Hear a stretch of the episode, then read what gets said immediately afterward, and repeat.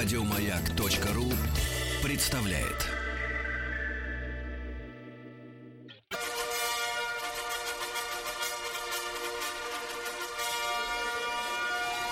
Сергей Стилавин и его друзья. Понедельник. Трудовой. Как говорится, бонджорно, Владик, бонджорно. Доброе утро. Да, вернулся я к вам. С удовольствием вернулся, товарищи. С, с итальянщины. Была рабочая командировка. Ну, расскажете. Рабочая, конечно, обязательно расскажу, поведаю всю правду. Вот, э, наблюдал, соответственно, в пятницу, в день вылета, э, гигантские э, толпы тунеядцев. Итальянских. В пятницу? Нет. А, наших? А терминал Д Шереметьево, который отдан последние там год полтора-два только на международные рейсы, был переполнен. Он кишел людьми.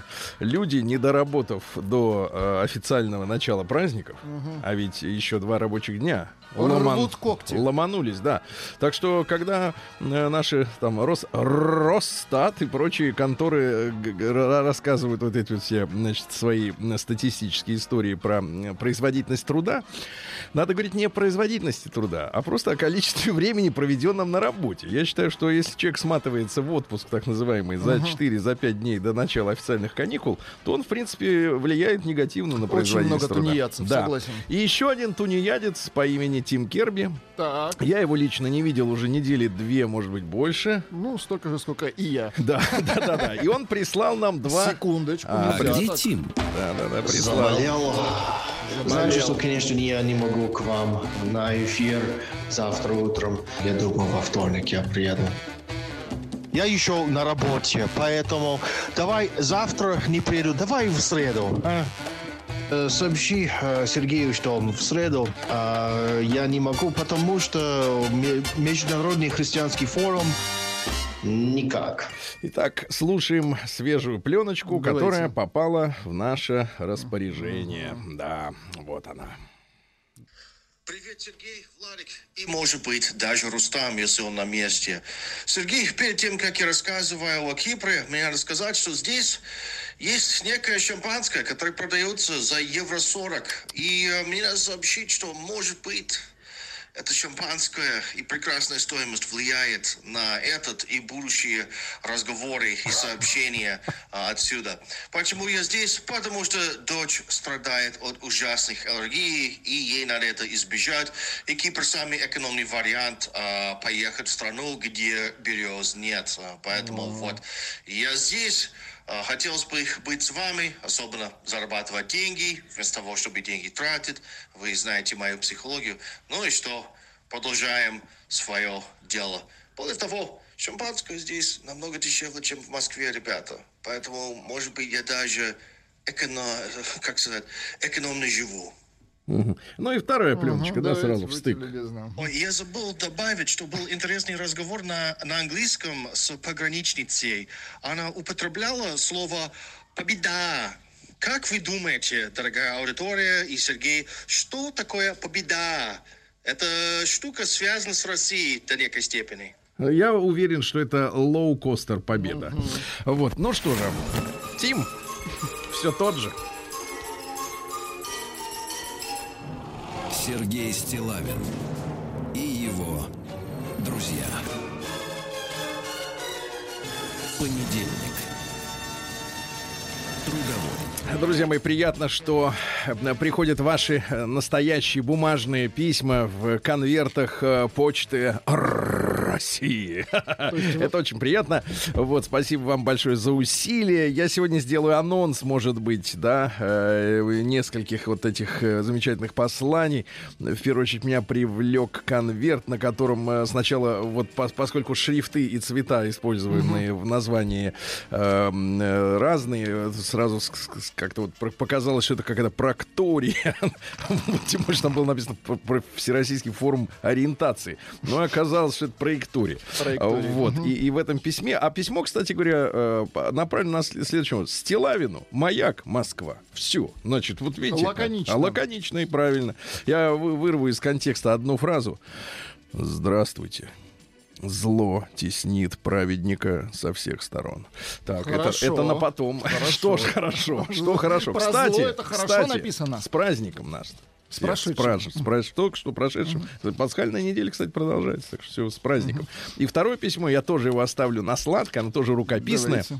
И Что самое приятное, написано на листах без э, э, линейки. Без То есть вот линейки, человек э, от руки практически идеально соблюдал э, строчные интервалы. И вообще, дорогой Сергей Валерьевич, я отмечала ваш день рождения. Очень хорошо, Прекрасно, но без меня, без меня. Поэтому это вот нам на будущее очень интересно, да?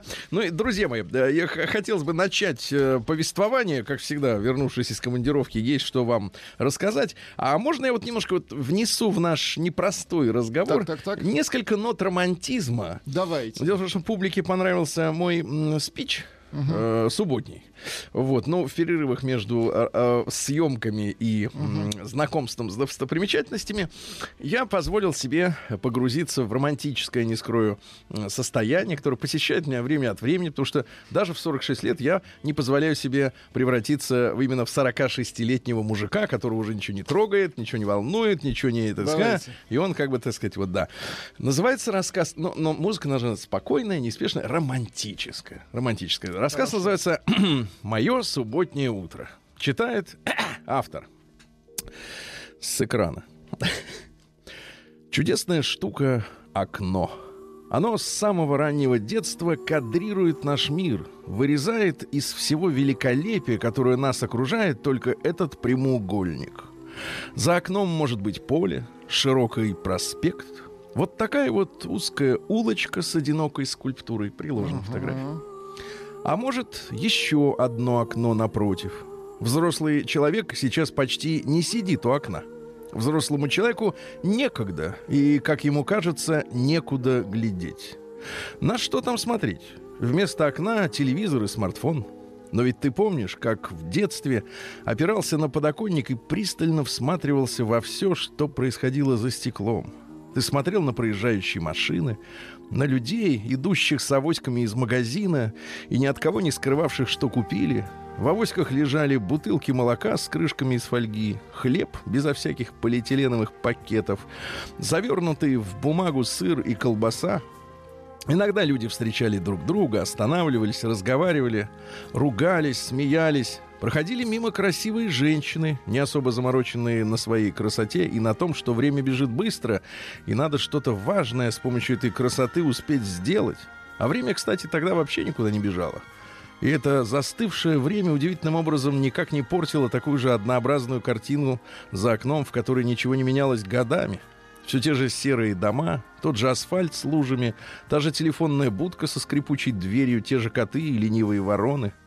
А жить в той однообразной реальности, тем не менее, было удивительно интересно. И ты не требовал от родителей новую игрушку просто потому, что тебе скучно. Ведь скука — это пассивное восприятие реальности, которое неведомо тому, кто считает самого себя частью этого большого мира. Сказать «мне скучно» — это равнозначно признанию в том, что ты здесь лишний. Ты не понимаешь себя, не знаешь свое место и не видишь целей. Ты даже не в состоянии просто созерцать, потому что через скуку тебя гложет смутное сомнение в собственной целесообразности. Не скучайте, друзья мои.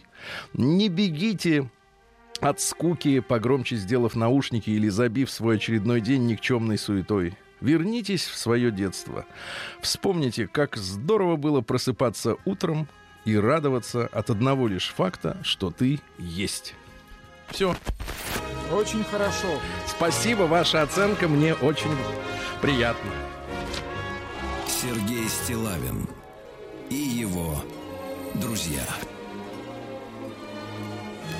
Понедельник.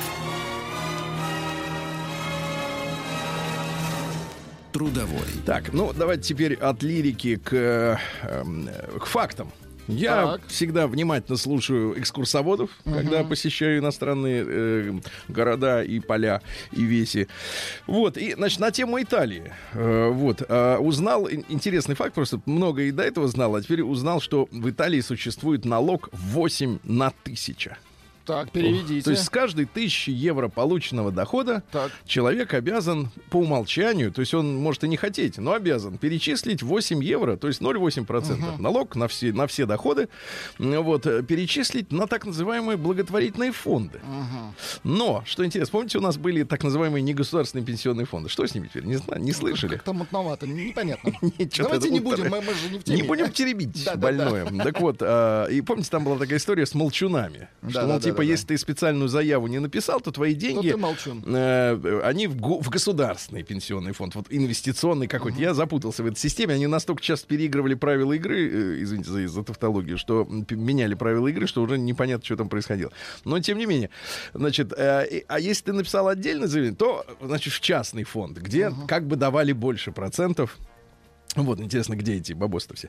Ну вот, и, и, короче говоря, а у них точно так же. У них, если ты, например, написал специальное заявление в Италии, то твои вот эти 8 на тысячу, они идут, например, ну, какой-нибудь университет или фонд борьбы, например, с аллопецией. Ну, что да. это такое, да? Ну, Или хорошее. спасем всех котов на свете, Да, там, да. да. Ага. А, А если, если ты молчун? молчун, то Ватикану.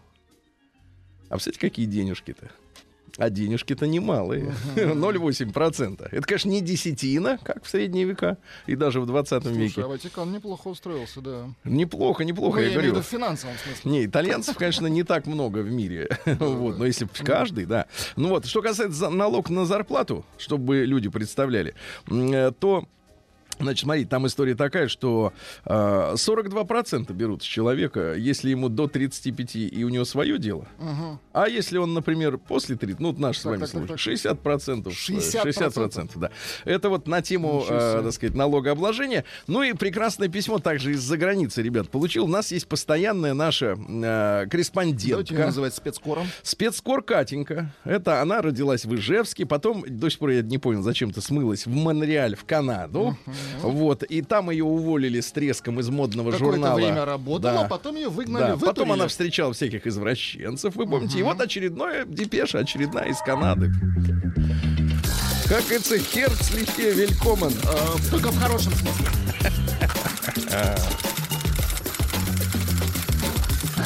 Приемная нос. Народный омбудсмен Сергунец. Здравствуйте, дорогой Сергей. И вновь делюсь впечатлениями. На недавнем, тут каждая фраза, в принципе, достойна Давайте. остановки. На недавнем йога-экспо Йога Экспо. Да, да, да. У нас есть Крокус Экспо, там всякие там Да-да-да. Торчермет Экспо, а вот теперь йога. Я крутанула колесо лотереи Так. и выиграла сертификат эквивалентным, эквивалентным в 400 долларов э, канадских, видимо, на фотосессию в стиле ню. Ай-яй-яй-яй-яй, как же это Пошла, хорошо. пошла. Хорошо это. Минуточку, хорошо, если хорошо.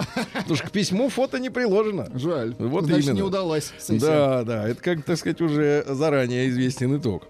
Потому что девушкам обычно свойственно удачи, э, удачами делиться. Ну, Катя, мы, я, честно Мы говоря, был бы не прочь да. рассмотреть, так сказать, пиксели. И впоследствии. На Йога-Экспо вы, выиграла сертификат на фотосессию НЮ.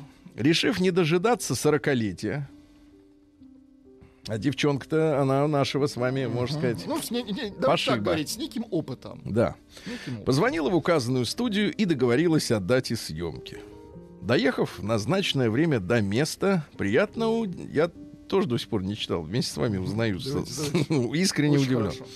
Доехав в назначенное время до места, приятно удивилась расположению фотостудии. Самый центр, красивый особняк, отдельная парковка. Ну, то есть все, что не имеет отношения непосредственно к студии, э, радует. Девушка, встретившая на входе, широко улыбнулась, приняла верхнюю одежду.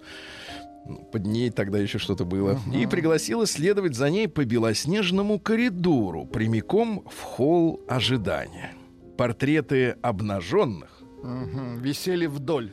с прозрачными драпировками на причинных местах. Ух ты. Ну, причинные это места только, э, так сказать, ниже, а выше, значит, они следственные мечты, места. А выше это было искусство. А выше, да. Вот, э, кстати говоря, на тему Так.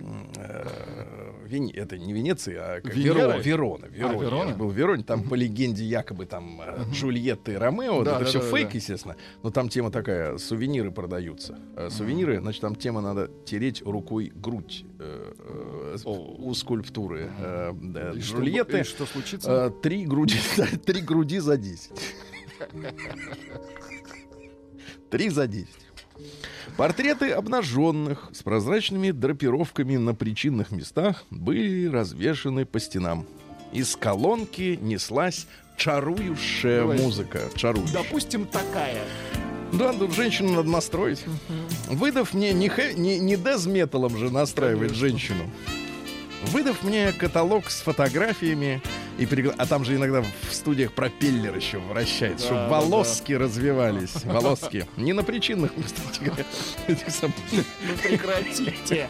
Я просто представляю, я в фотостудиях провел лучшую часть своей жизни. С пропеллером, да? Я был Карлсон.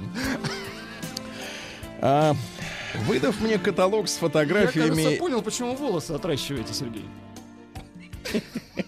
Ладно, Хочу быть донором волос. Выдав мне каталог с фотографиями и пригласив выпить, встречающая удалилась к своей стойке. В холле обнаружились открытые вина, бокалы и большое ростовое зеркало. Так. Убедившись, что макияж на месте, то есть пришла со своим, и идеальность не подпорчена, Катя, я хочу видеть ваш портрет. Очень- не из этой фотостудии, да. хотя бы какой-то. Интересно не только Сергею. Да, всем интересно. Я уселась ожидать и листать. Давайте. Да. Ожидать. Ожидать или, и И листать. На соседствующих стульях, не на соседних, видишь, человека есть время, чтобы писать-то. Расположились прочие победители сомнить... Ах, сомнительной лотереи. Уже сомнительный. Мгм, Пока еще все хорошо, еще открыто вино. Что ж париться-то? Некоторые явились парами в надежде обогатить семейный фотоархив. Пары, немолодые и не спортивные, подчеркиваю, с брюшком, казались возбужденными и тихонько переговаривались, предвкушая. Спустя два бокала красного, а женщину, которая, ну давайте так, они же не едят ничего, да, днем и утром. Ну, Ничего не жрут. ну То да, есть кто- как следует. С двух бокалов. Я просто в состоянии описываю, ребята. Считай 300 Джемисона. Спустя два бокала красного и 20 минут ожидания из-за двери с табличкой «Пожалуйста, не беспокойтесь, снимаем» высунулась рыжая женщина с красной помадой на зубах и предложила мне пройти на съемку.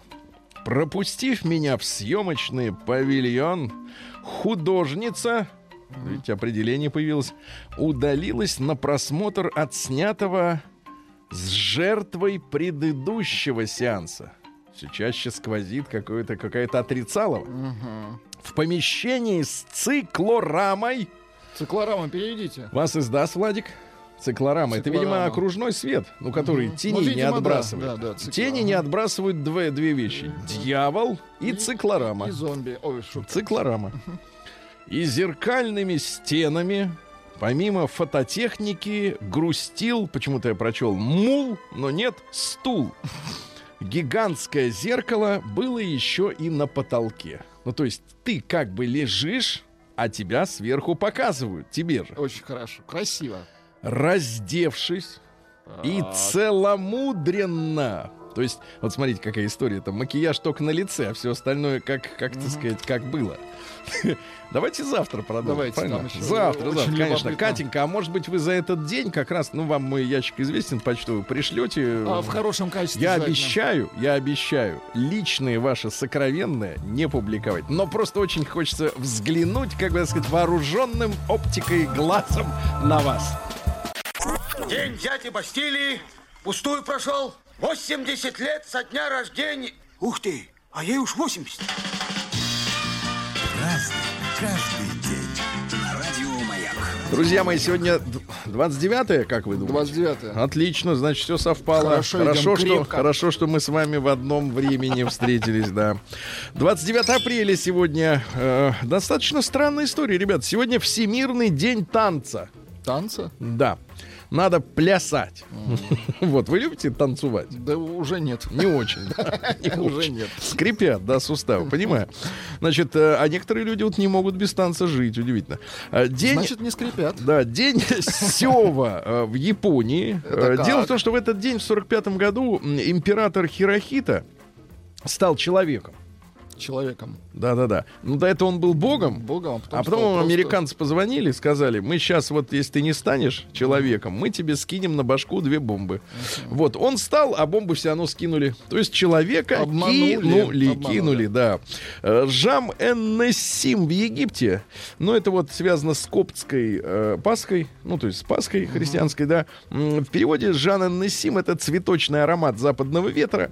Вот египтяне испокон веков в этот день приносили в дар божествам соленую рыбу, салат, лук, лук, чтобы отгонять демонов. Ну, очень такой хороший весенний праздник. Ну и сегодня Ирина Рассадница.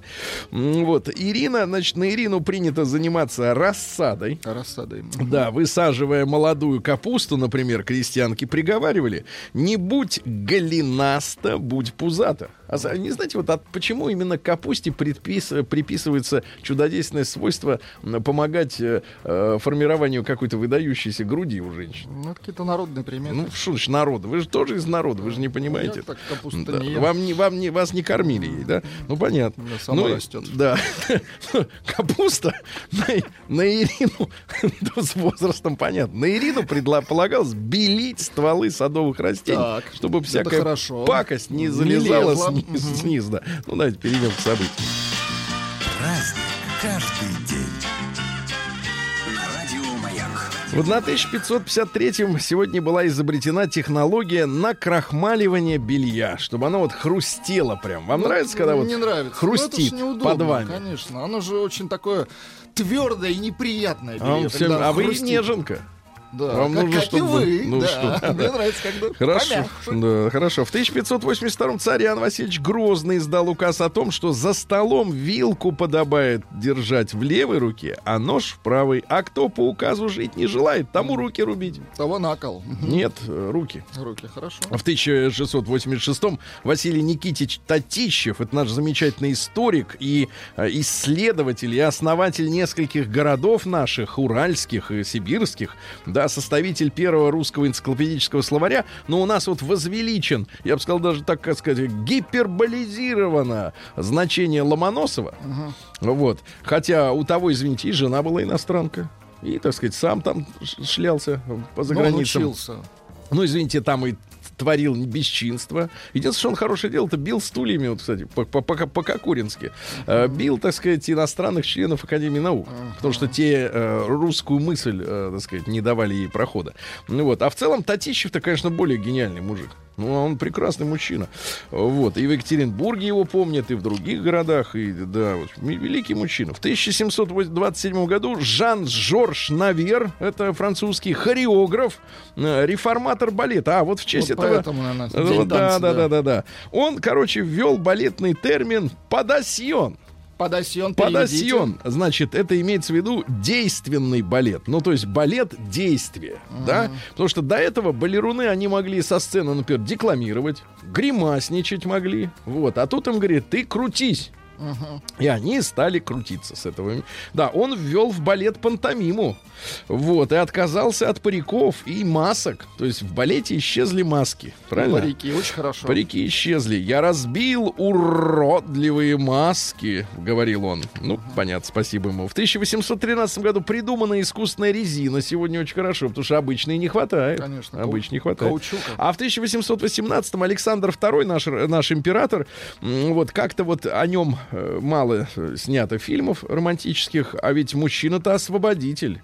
И, с другой стороны, ему многие припомнят продажу Аляски, Вот. э, Затем, конечно, э, достойная не то чтобы художественного фильма, а целого сериала э, из 8-20 серий м, о том, что он был формально женат Так. Но любил-то он другую женщину. И потом он с ней, соответственно, с этой другой женщиной-то, так сказать, э, э, того этого, да? Вот. А куда же деваться? Да-да-да. Э, Княгиня Юрьевская, так называемая, да? Э, Вот. Она после себя, кстати, оставила книгу воспоминаний. Они были изданы в Европе после гибели мужа. Вот. Под псевдонимом авторства Виктор Лаферте. Вот. Ну и, соответственно, в кинематографе такие актрисы ее изображали, как Роми Шнайдер, например. Роми Шнайдер, да. А Нам нужен новый свежий фильм вот про эту женщину. Уже Мне без кажется, Роми Шнайдера. без Роми Шнайдер, да. В 1854-м Анри Пуанкаре, это французский математик. Э, Да, ну, математики, ребята, такие, они... Сами в себе. Да, да, да, а им ничего не надо, кроме счета. э, да. В- С самого детства закрепилась репутация рассеянного человека. Вот. Рассеянный с улицы Ну, бассейны, да, такие, но да. вот гениальный человек, да. А в, тысяч- в тот же день родился Павел Карлович фон Рененкамп, это наш генерал-кавалерист. Вот, и что интересно, э, во время подавления революции 905-907 годов он командовал карательным поездом, который ехал по э, нашему, так сказать, сибирской дороге.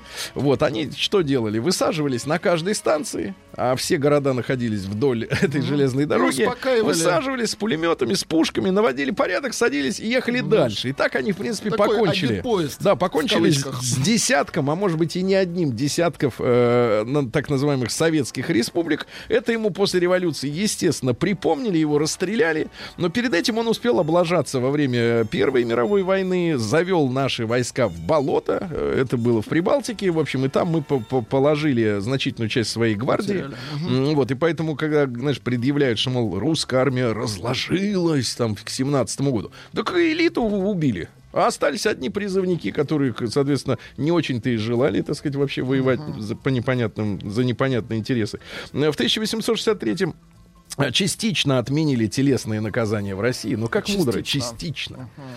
Кое-что все-таки Ну, оставили. конечно, ну, а тут нельзя Это ж так сразу-то с народа хорошо, снимать, да. Э, В 1882 в Берлине стала действовать первая в мире экспериментальная троллейбусная линия. Э, Построили ее компании Siemens und Halske. Хальски куда-то дели, остался один Siemens к настоящему времени. Э, В 1893 Гарольд Клейторн Юри, это американский химик, ему дали Нобелевскую премию в 1934 году за открытие тяжелого водорода. Ну-ка, Владик, это... Тяжелый раска- для чего он Для нужен? ядерных и всех. Наверное, этих- да. Ядерная вода, вот эта тяжелая вода. Вот вы понимаете, что это такое? Это- Нет? Это для Вот как из- атомной энергетики. А что будет, если вот выпить тяжело, Я чайку думаю, заварить? С нами ничего хорошего на не тяжелой будет. воде-то, а? Вот. В 1895-м гроза всех филологов Владимир Яковлевич Проп Две П в конце. Это фольклорист, он, испо... он, э, значит, у него главная работа морфология сказки. И он там вдоль и поперек исследует, что такое Кощей Бессмертный, кто такая Баба Яга. В общем, э, люди стонут, когда э, их заставляют э, значит, всё это читать, изучать, но он был проп абсолютно п- п- прав. В 1897 году Георгий Семенович Шпагин, наш замечательный конструктор оружия, это п- пистолет-пулемет ППШ, но не было тогда слова автомат, ППШ. С диском таким, да, перпендикулярным стволу.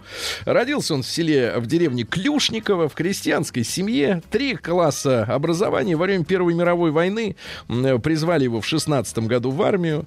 Он попал в оружейную мастерскую, и вот там еще до революции приобщился к оружию. Да, вот не, не просто к, к тому, чтобы им пользоваться, а его же ремонтировать, чинить, конструировать в то же время. Он работал с Дегтяревым, тоже замечательный наш конструктор, да. И с 22 года они начали вместе работать, и одной из значительных работ конструктора м, была модернизация крупнокалиберного дегтяревского пулемета.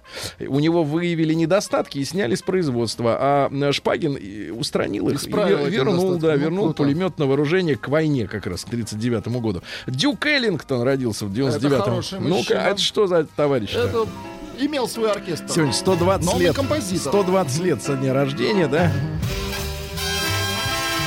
Король свинга. Король. Да, Да папаша класс. был у него дворецким, э, вот, некоторое время служил даже в Белом доме. Вот, ну так, на вторых ролях. И, кстати говоря, именно Дюк Эллингтон, что касается его вклада в музыку, да, он использовал человеческий голос как инструмент. То есть мелодию он голосом отдельно от других инструментов подавал. И потом, кстати говоря, все это вылилось ведь в итоге, ну, я так, э, я, конечно, не музыковед, но мне кажется, если человек первым голос ввел как, мело- как мел- ведущий мелодию инструмент, да, то потом появилась диско, где, в принципе, вообще задний фон вот музыкальный, он же А, ну, однообразный. бэки, ну да, да, Да, а голос ведет всю мелодию. То есть там нет же этого, с- так сказать, мелодического инструмента другого. А В 905 году американец Дэниел Мелони осуществил первый полет на планере, который был запущен с аэростата. То есть сначала взлетел аэростат, потом оттуда сбросили. А америкосы, ты видел, что сделали? Они планер-то сейчас вот э, придумали э, с двумя этими, э, так сказать, э, фюзеляжами. Показывали. Самый типа большой сел- самолет на свете. Ну, конечно, два фюзеляжа. А с него они собираются, значит, забираться на 11 тысяч метров и оттуда уже запускать космические корабли. С Самолета сволочи космических. какие, ага. Да, ну что, святого Да, ничего сволочь, нет. Да, конечно. сволочь проклятая. В 1913 году шведский инженер-электрик Гидеон Сундбек, который незадолго до этого эмигрировал в Америку, получил патент на изобретение, которое сегодня называется застежка-молния. Очень Зиппер, удобно, да. зиппер, да. Но вот сначала его, ее использовали только для сапог, а также для мешков с табаком. Ну, мешок с табаком, да. А потом начали улучшать, улучшать и улучшать. И потом использовали только на костюмах пилотов э, военно-морских сил США. Именно, именно военно-морские летчики использовали эту застежку. А в 30-м году вдруг это все пошло в э, текстильную промышленность. В 18 году сегодня на Украине австро-германская власть м, упразднила местную э, Украинскую Народную Республику. Говорит, хватит. Здоровенькие, кажется, булы, сказали на чисто немецком языке. Но печально, что украинская независимость, она всегда м, вылезает на свет Божий при помощи врагов э, Российской империи. Тогда э, немцы, теперь американцы, ну, в общем, все повторяется. Э, Вот, в 18 году в Петрограде создали киностудию под названием Петроградский кинокомитет Союза Северных коммун. Ничего себе название. ПКССК. А позднее вот Лен- Ленфильм. Ленфильм. А, Ленфильм. Позднее Ленфильм, конечно. Жела- Жерар Ури э, сто лет назад родился. Это французский режиссер. Родился под именем Макс Жерар Тененбаум. Ну вот комедии «Розиня» и «Большая прогулка» с Луи де Финесом, Бурвилем, да, все это, так сказать, да, понятно. Вот. а в Кстати, родился он в семье скрипача э, Сергея Бернардовича Тененбаума, который был А вот из не туда. Российской империи. Ну, куда не туда. Пришлось, не- не в пришлось, музыку, да. да. Э, В 30-м году Жан Рашфор родился, французский киноактер, с усами. Помните, да, такого Сыр мужчину? придумал, И сегодня в 31 году Рашфор, а не Рокфора. Вы глух. Э, В СССР провели в 31 году сегодня первую опытную телепередачу. Вот это хорошо. Ну, то есть только для тех, кто знал Для и умел. тех, кто в очках был. Да, в, в очках и с прибором. День дяди Бастилии пустую прошел. 80 лет со дня рождения. Ух ты, а ей уж 80.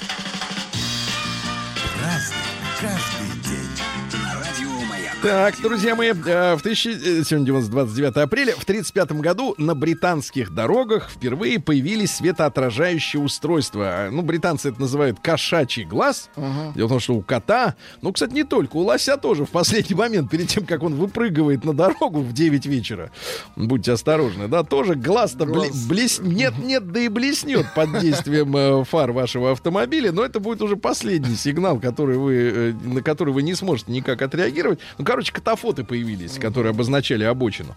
Вот. А дальше. Сегодня в 1936 году два первых легковых автомобиля высшего класса ЗИС-101 представлены для осмотра Иосифу Виссарионовичу.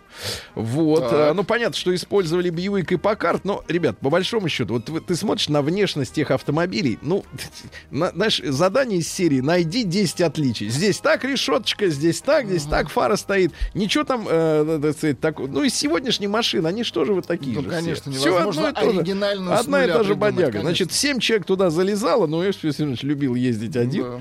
Да. Вот, гнала она до 120 километров в час. Ну и до войны, до войны, ребята, было выпущено 8, почти 9 тысяч таких автомобилей, потому что ими надо было обеспечить э, всю, у- всю верхушку управления. Ну вот, э, печально, что сам конструктор через два года погиб, э, так сказать, в лагерях. Ну, может, нашли что-то, что-то не так сделал все-таки. В 1938 году Анатолий Иванович Киселев, наш генеральный директор, э, э, сказать, центра имени Хруничева, э, вот, прекрасные э, наши инженеры, космические, авиастроители, вот, баллистические ракеты, да, прекрасно. В 1939-м сегодня произошел беспосадочный полет из Москвы в США. Наши летчики Кокинаки и Гордиенко летели и по ходу полета заправляли, кстати говоря, Очень хорошо. изнутри самолет. Изнутри. Изнутри, да, Очень да, да. хорошо. Горловина была все-таки в салоне. В 42 году Клаус Форман, э, немецкий дизайнер, музыкант и дружок группы Битлз. Знали про Клауса? Нет, Ну, они там на Формана. этих наркотических вечеринках в Гамбурге Друг другу э, подкидывали, сошлись. Да, да, да. Он оформлял это револьвер. Ну, Вот. Он играл в группе Манфреда Мэна. М-м. Ну и вообще мужчина талантливый. Э, Вот, он, к сожалению, э, так сказать, э, а, не, не к сожалению, он ушел из муз-бизнеса в 89 году и живет на озере недалеко от Мюнхена с семьей. Хорошо устроился. живет и все. Денег столько, что Видимо, можно жить. покончил с наркотиками. Да, в 45 году в окруженном советскими войсками Берлине свадьбу сыграли Адольф Гитлер, со стороны невесты была Ева Браун. Вот, но по официальной версии они покончили с собой, а тут вот сброс пошел на прошлой неделе, вы читали? Якобы американцы, американцы расследовали, как Гитлер на подводной лодке, так сказать, туда. В Аргентину? Да, мотанулся и якобы жил в поместье. Но наверняка хотят просто нам испортить настроение на, так сказать, э, ко дню победы. Мы вам не верим, гады. В 50-м году Филипп Нойс, это австралийский кинорежиссер, э, вот, «Тихий американец», «Игры патриотов». Смотрели что-то в этом роде? Ну, да. Ларису Ивановну поздравляем сегодня, ребята. Ларису- Удовиченко. Прекрасная, красавица, талантливая. Больше 120 фильмов, да, замечательная женщина. Мишель Пфайфер, женщина-кот в Латексе, да. помните, да? Вот, потом хирург Леонид Рогозов. В 61 году на нашей полярной, я так понимаю, станции успешно выполнил сам себе впервые в историю операцию э, по удалению аппендицита. Ничего себе. Да-да-да, это было, это, это, это было феноменально, потому что другого врача не было. Ждать э, эвакуации было невозможно, потому что случился бы перитонит, и он сам себе вырезал, да, он попросил э, ему помогать, э, в том смысле, что если он будет отрубаться, ему давать нюхать э, на шатырь. Вот, Ну, и, он, круто. и он сам себе... А потом этот сюжет очень много был э, раз э, э, фильмах? имитирован в кинофильмах, где и Шварценеггер, и кто Они только все там что-то... чинят, да. Они и Сталлоне, они все себя шьют, э, мозги вправляют. Но в это во И всем мы да, не верим. И, и рядом никого другого, кроме оператора, нет. Да, в 68 году сегодня вышел фильм «Три тополя на плющихе» Татьяна Лёс. Слушайте, а можно вот в одном предложении, о чем это кино? Вот с, с концовкой. Про любовь. Ну, чем заканчивается Ну, любовь? за- нет, ну заканчивается грустно, понимаете? А, ну все, про любовь Девушка грусть. влюбляется, Хорошо. она, а она замужем. Да, Она ребята, замужем. сегодня в 70-м году родилась любимая женщина, не- но не ставшая, к сожалению, любовью всей жизни э, режиссера-извращенца. э, Вуди Аллен? э, Там есть помоложе, еще более извращенный. Э, Значит, Ума Турман родилась сегодня, да. Женщина шикарная, да, походка от бедра. От бедра. От бедра, Лицо да. новое, кстати, тоже от бедра. Лицо- О, от, от волос, Ну, извините. мне от кажется, волос мне новое. кажется, что-то от бедра там есть. Вообще жаль, конечно, когда актрисы, да, вот они э, вообще э, не могут они спокойно... Да, спокойно реально. принять э, возраст, как он есть. В 1988 году, накануне, за год буквально, да, получается, до своего свержения, а потом скоропостижного расстрела а, во время румынской революции, глава Румынии Николая Чаушеску, который до того был чу- чу- чучелом таким Диктатор. достаточно да, активным, заявил о том, что скоро в Румынии ликвидируются деревни. Оригинально. Но, по-моему, накануне гибели чувак начал креативить по полной программе. Э, В 89 году сегодня Джон Бон Джови женился на Доротее. Он влюблен был в нее с детства. Да Ну, что? И не выдержал. ну, такая же история, да. В 93 году Елизавета II объявила, что в Букингемский дворец теперь будут пускать по билетам, бабки нужны. Да. А В 96 году официально сообщено о банкротстве Московского коммерческого банка Чара. Да. Ну, да. Долги перед кредиторами составили 242 миллиарда рублей, это тех еще. А на корреспондентском счету было 8 копеек. 8 Отлично, копеек, да. да-да-да. Ну и пару сообщений. В 97 году впервые в, в открытом космосе работали вместе наши и не наши. Василий Цыблиев и Джерри Лининджер. Понимали друг друга с полуслова. Мгм. Ну и э, сегодня в 99 году во время натовской агрессии, она все еще продолжалась 20 лет назад, когда НАТО бомбила Югославию, да, принуждала их к миру. Почему-то к миру обязательно надо принуждать при помощи смерти. Так вот, одна из ракет снесла крышу жилого дома на западной окраине столицы Болгарии Софии. Ну и в 2011 году разухабистая свадьба принца Уильяма и Кейт Миддлтон состоялась. Все обсуждали, какое, какое там платье, какие там эти туси бретельки, там все, все Оно дела. мне интересно. Тошно смотреть. Да, давайте нам, эм, Владик, А, вранье. три- Три, три Давайте сообщения, три, да. три, хорошо. Наврали с благородством, вот вам пишут. С кем? С благородством наврали. Была пленочка, Погодите, с говорят, благородством врал э, наш друг Жаринов, да, видите, не поверили. Так. Дальше. А, Морфологию сказок изучал Шура Каретный. Это, видимо, какой-то артист. Я вот не знаком с его творчеством. Да. И, наконец, не рубил Петр Первый руки за вилки, бороды рубил Юра. А, еще есть версия. Иван Грозный не издавал указ про вилки и ножи. Он, их, э, он просто не успел с ними познакомиться, я понимаю.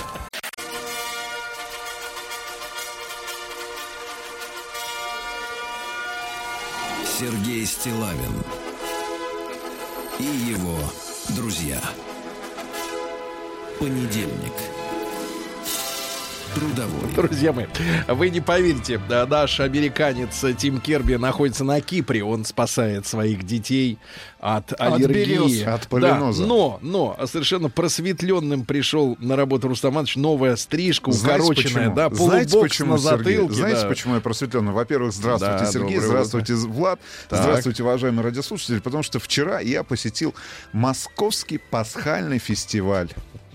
А я меня вчера спрашивали люди, кстати говоря, а что Рустам? Как он там вообще? А В я этом был на смысле? Московском пасхальном фестивале, Ну, да. по долгу службы или по зову сердца? И по зову сердца, Так, и по ну, долгу расскажите службы. что-нибудь такое. А, А я смотрю, а фестиваль- действительно пошло на Фестиваль представлял Так. маэстро Валерий Гергиев, дирижировал, был Рахманинов, но Так. самое главное, к Так. присутствующим обратился Так. а, с торжественным словом представитель э, Русской Православной Церкви, который приветствовал от лица а, патриарха Так, Московского ну, и какие слова Руси. запомнились? Запомнил. Сердце Ну, попало? Не буду повторять. Не, будешь, будете. Да. Это- Давайте про Омск. Вот колокола Вот теперь и колокола звучат как родные после вчерашнего. Ну, Пора бы уж, сколько лет-то.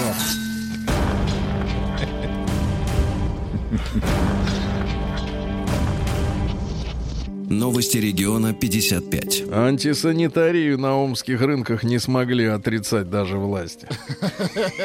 Какой ужас. Э, А дальше. можно отрицать? Да, можно отри- отрицалово есть такое понятие. Да, значит, а пьяный мужчина угнал машину, чтобы сбежать в Омск. А откуда? Произошло это э, в Нижней Омке. Но где это? Угнать в Омск, да. Дальше. Из хорошего. А мечей просят за вознаграждение придумать имена влюбленным игуанам. Раньше подписчики э, уже дали имена скатам Гоше и Маше, крокодилам Коле и Поле, саму Сергею Борисовичу. Теперь просят дать игуанам имена. Дальше. Омские депутаты обнаружили кочующие киоски с алкоголем. То есть они обслуживают э, понедельно районы, а теперь атакуем вот этот спальный район, да. Омская, Мобильная группа. Омская медведица Кроха спустя месяц после пробуждения начала нехотя просыпаться. То есть она как бы проснулась, но не до конца. Ну и пару сообщений буквально. А Мич решил продать советский пулемет за миллион рублей, чтобы купить себе другой. Пулемет. В Омске, в Омске уснувший в туалете дедушка на костылях попытался ограбить бар. Вот, дед, не сдавайся. Ну и, наконец, э, просто сообщение. Посетителям омских кладбищ лопаты будут выдавать бесплатно. Это хорошая новость. Бесплатно. Ну, не знаю. Бесплатно. Сергей Стилавин друзья. Почему, кстати, не звучит пасхальная музыка? Понедельник. А это что? А это что? Я спрашиваю. Нет, это свистопляска Воланда, скорее, От Владик. свистопляса Да, слышу. да, да. Значит, в Москву после зимовки вернулись птицы лысухи и чомги. Как выглядит э, Вот, птица вот у вас есть наладонник? Лысуха. заходит в студию без, Без смартфона? Да. Лысуха. Лысуха и чомга. Птица. Чомга. Птица. Чомга. Ну, пока вы ищете птиц, э, Милонов, Виталий Милонов, наш человек в Госдуме, предложил э, меньше работать зимой. Ну, прекрасно. Чтобы сохранить производительность. Мы согласны. Бра- браво. Браво. А летом так и вообще не нужно. Не имеет никакого смысла. Все равно все в отпуске. Ну что, чомги? Как выглядит-то? Крылья есть? Лысуха, ну кого-нибудь Большая поганка. Вид водных птиц Это гриб. из семейства поганковых. Да нет, серьезно. Вернулись в Москву. Не то поганка. вернулась, да. Значит, э, список сокращенных для женщин профессий в России э, уменьшат в 6 раз. Э, Женщины теперь смогут работать в авиации, химической промышленности, там, где яды, да. В сфере транспорта смогут водить локомотивы. Локомотивы. Да, и рейсовые автобусы смогут водить россиянки. Прекрасно. М, Ну что ж дальше. Э, Названы ими самой красивой сотрудницы Росгвардии. Кто Анна это? Храмцова, это прапорщик из Екатеринбурга. Секундочку. Мы посмотрели Мы с посмотрели, Владиком на блондинка. фотографии. Очень милая. Красивая, да. Очень милая Анна девушка. Храмцова из В Екатеринбурга. Петербурге пройдет конопляный марш. Как так, а? Очень хорошо. Нет. Вот под такую музыку? Нет. И, наконец, просто хорошее сообщение. Давайте. В Краснодарской школе ученики на уроке спели Владимирский централ. Ветер северный Готовятся. этапом Нет, истерии. подрастает Наука. смена. И жизнь. Подрастает, да. Ну что же, давайте-ка о хорошем, о науке. Давайте пару сообщений у нас есть о сне. Потому что некоторые сегодня спали. Да, Рустам? Вы про себя, Сергей? Вы после Да, фестиваля, вы я спали. чувствую, выспались как следует. Так вот, э, женщины храпят с той же интенсивностью, что и мужики. И нечего а, обвинять нас в том, что мы храпим. Правильно, девчонки? Про бесплатные лопаты написали. Давай. Закопай себя сам. Выяснилось, как определить характер человека по позе человека во время сна. Так. Вы когда-нибудь, Рустам, наблюдали, как рядом с вами спит человек? Наблюдал. Ну вот, так вот теперь вспоминайте, а я вам расскажу. Значит, обладающие лидерскими качествами. Лидерский. Лидер России, например, как он спит? Аккуратней. Я очень аккуратен. Просто это же наука, это, не, это же не политика. Так вот, предпочитают спать на спине с прямыми ногами и руками. Это важно. Спит ровно лидер. Лидер спит Руки ровно. Дальше. должны быть прямые. Дальше. Обстоятельный и надежный человек, как? но не тяготеющий к тому, чтобы кем-то руководить. Просто надежный. Подождите, еще раз про лидера. Руки где? А, Ру- Руки прямые, ноги прямые. Ну, вот, знаете, На посту. Да, как Ленин, точно. Ленин это, плохое, плохая ассоциация. Мы, кстати, Ну, Ленин лидер?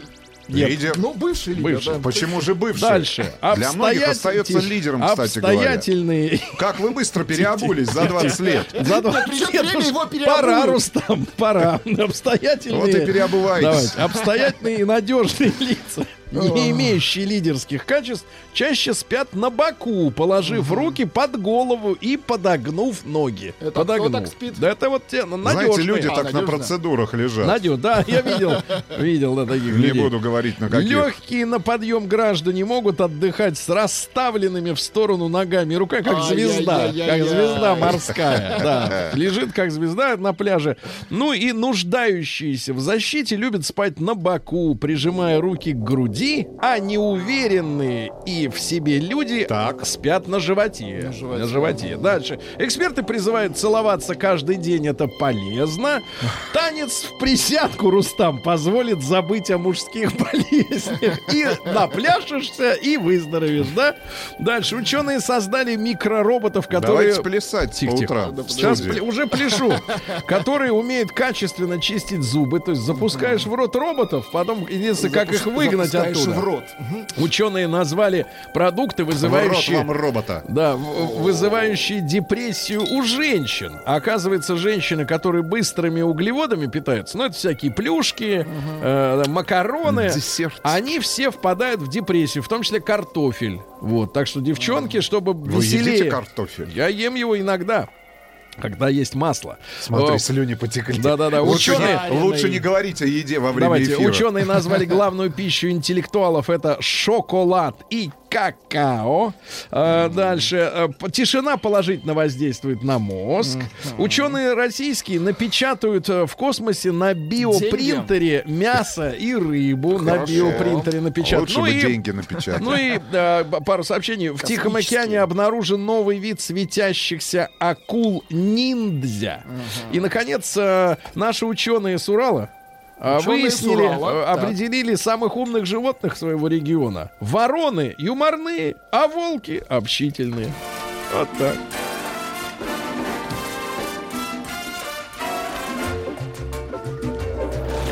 Новости Ну капитализма. что же у нас в мире капитализма? В Англии матч прервали из-за удаленного с поля футболиста. Э, Он пошел в душ и выключил на стадионе свет. Молодец. Рубильники были Молодец. рядом, да. А в Великобритании женщина сходила к врачу и неожиданно родила ребенка другой расы. Неожиданно. Неожиданно для себя. Не ожидал, что вообще Неожиданно что-то. для ребенка. Да, в Китае семья заказала из Макдональдса куриные крылья, а пришли перья. Жаль. Да, жареные. А в США тюремная надзирательница села на год за близость с заключенным. Ай-яй-яй, да-да-да. А французский пенсионер пересек Атлантику в бочке. Зовут смельчака Жан-Жак Савен. Ему 72 года. После 122 дней и 9 часов плавания он пересек Меридиан. Прекрасно, в Карибском море. А В Лондоне запретили рекламировать клубнику со сливками. Это, говорят, вредная еда. То есть гамбургеры можно, а клубнику со сливками нельзя. А Самая многодетная мать на земле из Уганды э, родила 38 детей. Ей 39. Рустам, вы нужна на что математика. Нужна Еще математика. раз. 39-летняя и женщина из Уганды Мариам Набантазди э, родила 38 Ну, детей. были двойни и тройни. Да. Может быть, Мужчина. сразу не по надо. четверо появлялись на свет. Да-да-да. А, мужчина... э, с- Пакет нашла, пакет Э, Да-да, мужчина собирает в сети деньги на похороны своего кота Пикачу в космосе. В космосе, да? А бывший президент Мексики пообещал выращивать на своем ранчо марихуану. Ну и, наконец, в Кувейте заявили об изобретении способа излечения от гомосексуальности при помощи червей, Рустам. А, так, значит, так, так, лечение так, так, предлагает докторица Аль-Сахиль. Она включает Видел эту новость, Сергей. включает определенный режим питания и специальные суппозитории. Они призваны уничтожить червя, который питается мужским достоинством. А, Вот, и вызывает гомосексуализм. Значит, такой червь, так, такой червь Так. поселяется внутри этих. Погодите, погодите. Вызывает у них влечение к мужчинам. Значит, рекомендуемая диета, кроме суппозиториев. Кроме червя. Включает э, э, растения, растущие под землей. Репу, редис, картофель, морковь. Они помогают мужчине чувствовать стабильность. Ешьте коренья, ребята. Что это? Червь. Держи червя. Туз червей. Смотри, вы не можете Россия остановиться. Ну криминальная. давайте, Россия криминальная, у нас все конкретно, без этой всей ерунды. Без червей. Да, так вот, э, давайте о, о смелых людях сначала. Уходивший от полицейской погони Нижегородец на ходу спрятался в багажнике своего автомобиля. Ловкий. И сказал, что его угнали вместе с машиной. В Барнауле врач-нарколог торговал наркотиками, чтобы погасить кредиты. Вот, кстати, грустная новость. Безвыходная ситуация у человека. А В Воронеже гражданка СССР не платит за газ, потому что он общий. Вот, хорошо. М, В центре Улан-Удэ пьяные подростки с разбега ныряли в мусорные баки. Молодцы, Смотри, какие да. гимнасты замечательные, да? Туда бы их вот к спортсменам нашим учиться послать. Э, В Перми женщина разделась до, гла- до гола на глазах у прохожих, аккуратно разложив свои вещи на лавочке. Испуг- Не испугалась э, эксгибиционистка даже и холода. Это Пермь. Ну, Молодец. Вандалы из Магадана на табличке у въезда в город э, изменили надпись «Город золотой» на «Город отстой». А Подозреваемые задержаны, их мотивы устанавливаются. Ну, Дальше. Кировчанин с полотенцем на лице. Ну, на челма. лице. И с ножом украл из магазина сигареты. Сел на 4 Это года. не узнали полотенце. Да, дальше. В Новороссийске женщина более полугода ходила в гости, воровала туфли, женские аксессуары, мобильные телефоны у Полгода. Ну, знакомых. смотри, Полгода. хорошо, да. Много знакомых. Полгода плохая Тихо, Просто погода. не надо. Вы же были вчера на Полгода фестивале. Там же такого нет. никуда.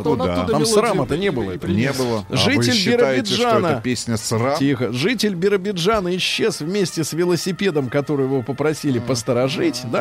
Ну и пару сообщений буквально. Водитель кемеровской маршрутки кормил с руки голубя во время движения. Да, это акробаты среди нас, да. Ну и, наконец, просто вот сообщение, да. В Петербурге мужчина испугался, да и выкинул в окно 2 килограмма наркотиков. Сергей Стилавин и его друзья. Понедельник. Трудовой.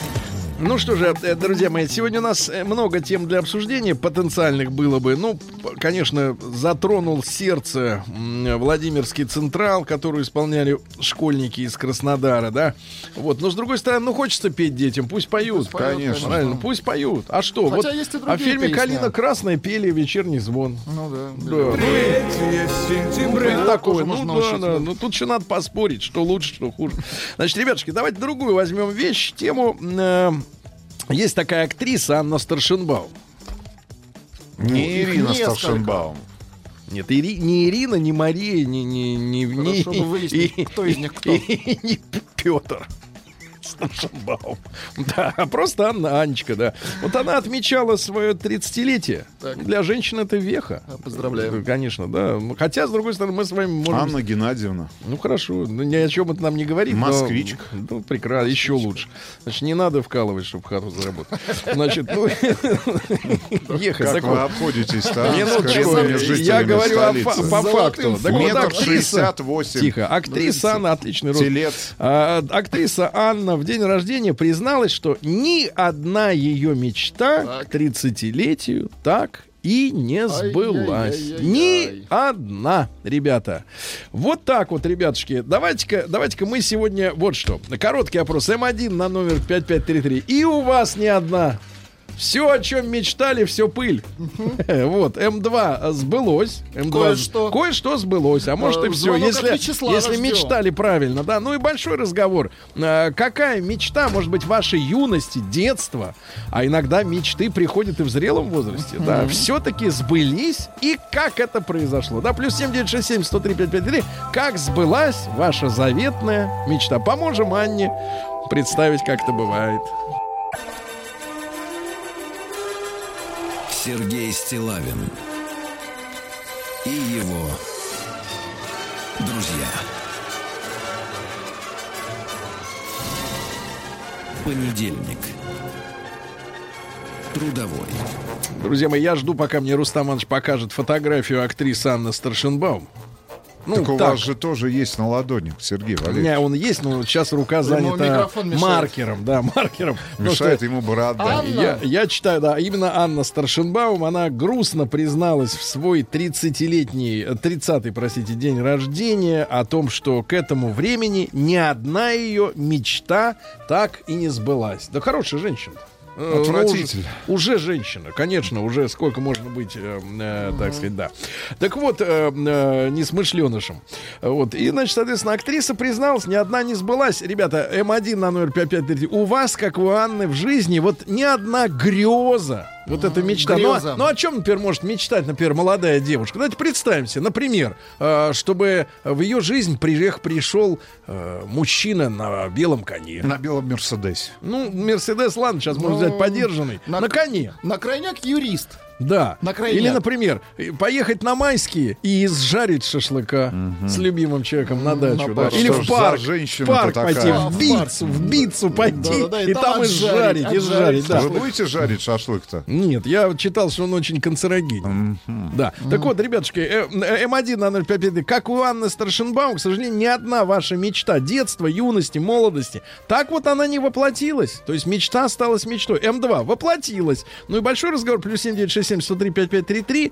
Давайте, давайте сегодня принимать и ваши истории о том, как мечта сбылась, и, И о том, какая сбылась. мечта до сих пор вот вы ждете, что она нет, она в активном, осуществится. Да, осуществ- Самая большая мечта с 1991 года, пишет Юра из Харькова. Смотрите, бывает мечта высокая. Высокая. Это восстановление моей родины. Можно сказать, мечта детства.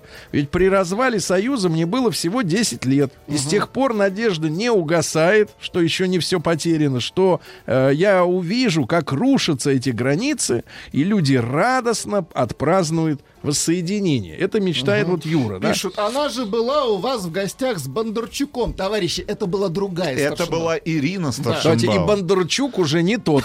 Давайте, давайте Айрата послушаем из набережных Челнов. Ему 40 лет. Айрат, доброе утро.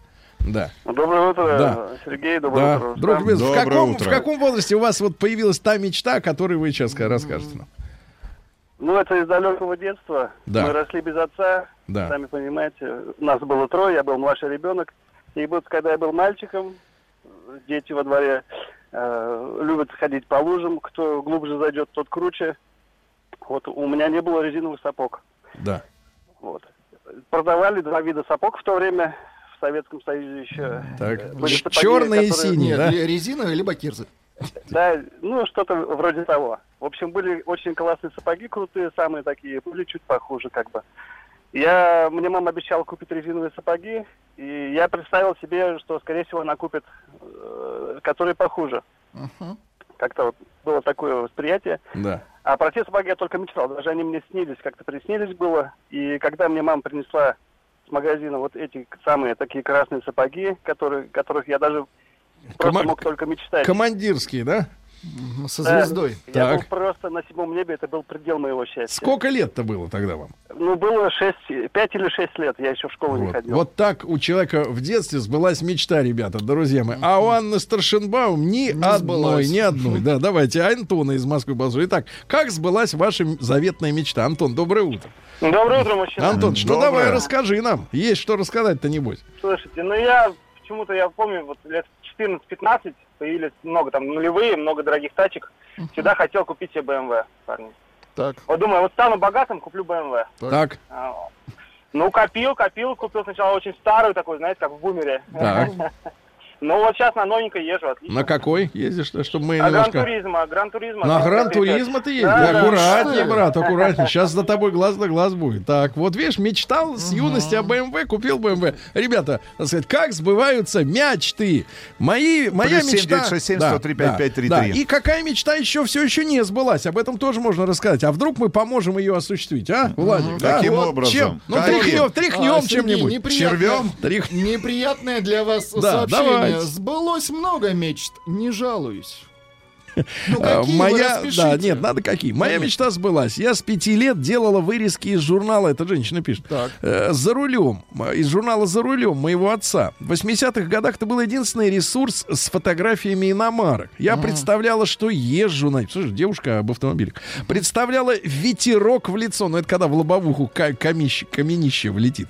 И восхищенные взгляды прохожих. Шансов стать владелицей даже девятки по факту у меня не было. Но выйдя замуж, Так, так, а так. теперь вот у женщины всегда есть вот этот, э, вот этот, как говорится, Рубикон. бэкдор, вот эта вот запасная калитка, выйти, Выйти замуж, замуж. да, и тогда все изменится. Мужику-то нечего делать, ему Эй, надо з- копать, Ну э, почему же? рыть копытом Некоторым землю. мужикам тоже можно выйти Ну, понятно. замуж. Вы про червяка? Про червей, да.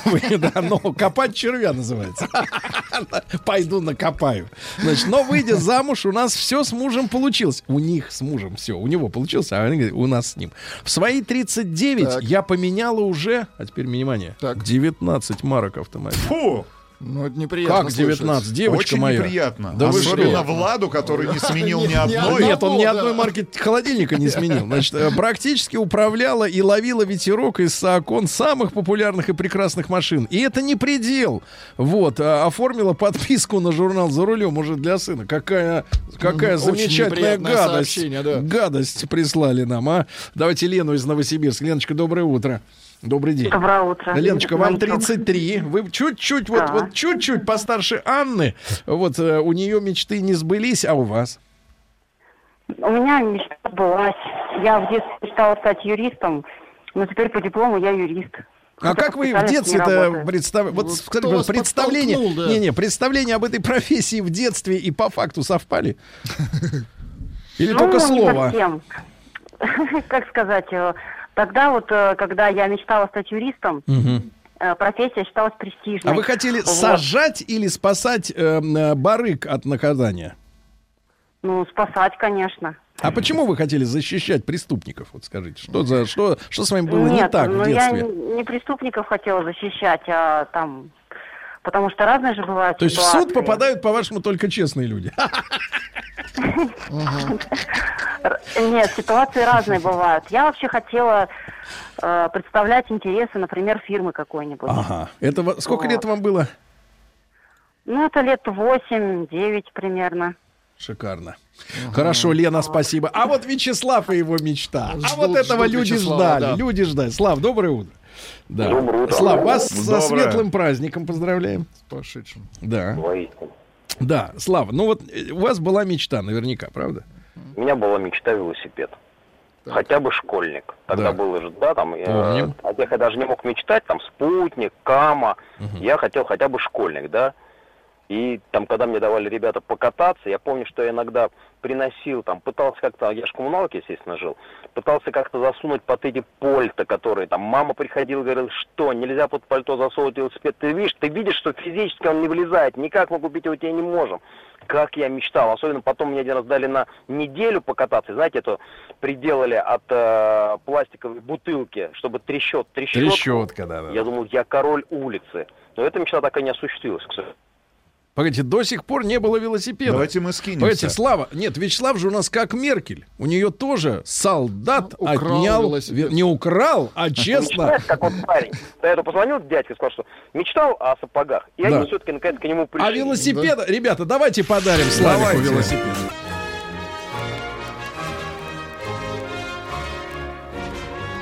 Сергей Стилавин и его друзья. Понедельник.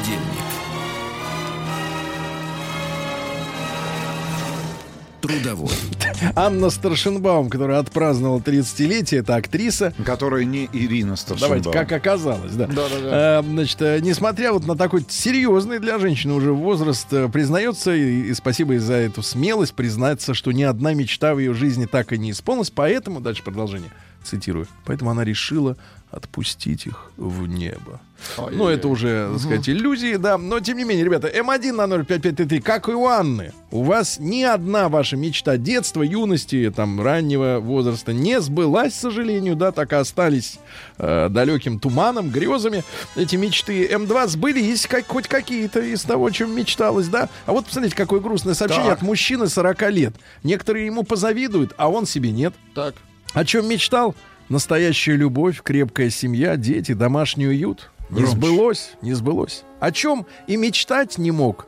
А это оказалось так нереально. Казалось так нереально. Большой черный полноприводный автомобиль, большая собственная квартира, отдых на заграничных курортах и отборная бухлишка. Все это стало обыденностью. Понимаете? А мечтал-то человек о настоящей О любви, а ее нету. Вот видите. А ты, Громче. Рустам, украл мечту у Вячеслава. Потому А что вот- у меня был и школьник, и кама.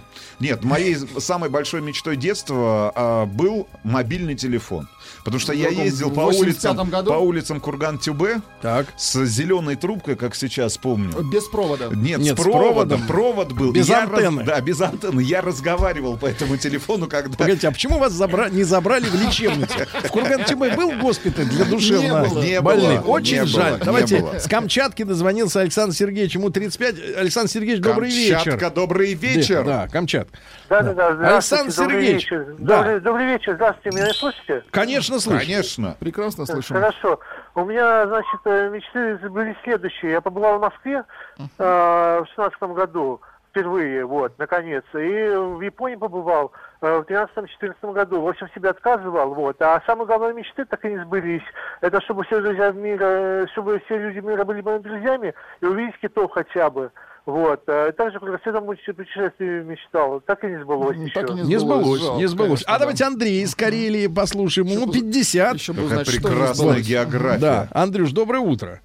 Доброе утро, Да. город Петрозаводск на проводе. Мечта Да. детства стать десантником. Так. Вышел в эфир, вернее, фильм в зоне особого внимания. Я смотрел его раз 20, не меньше. Так, У меня прям до сих у меня прям клуб. мурашки по коже. так. Потом парашютный клуб. Так. Я допрыгался до кандидата мастера спорта. Это великое наслаждение парить под шелком или в свободном падении. Незабываемое впечатление, эта мечта сбылась. Так. Я стал десантником, отслужил в ВДВ, чем несказанно рад. После Вот. него стал офицером. Да.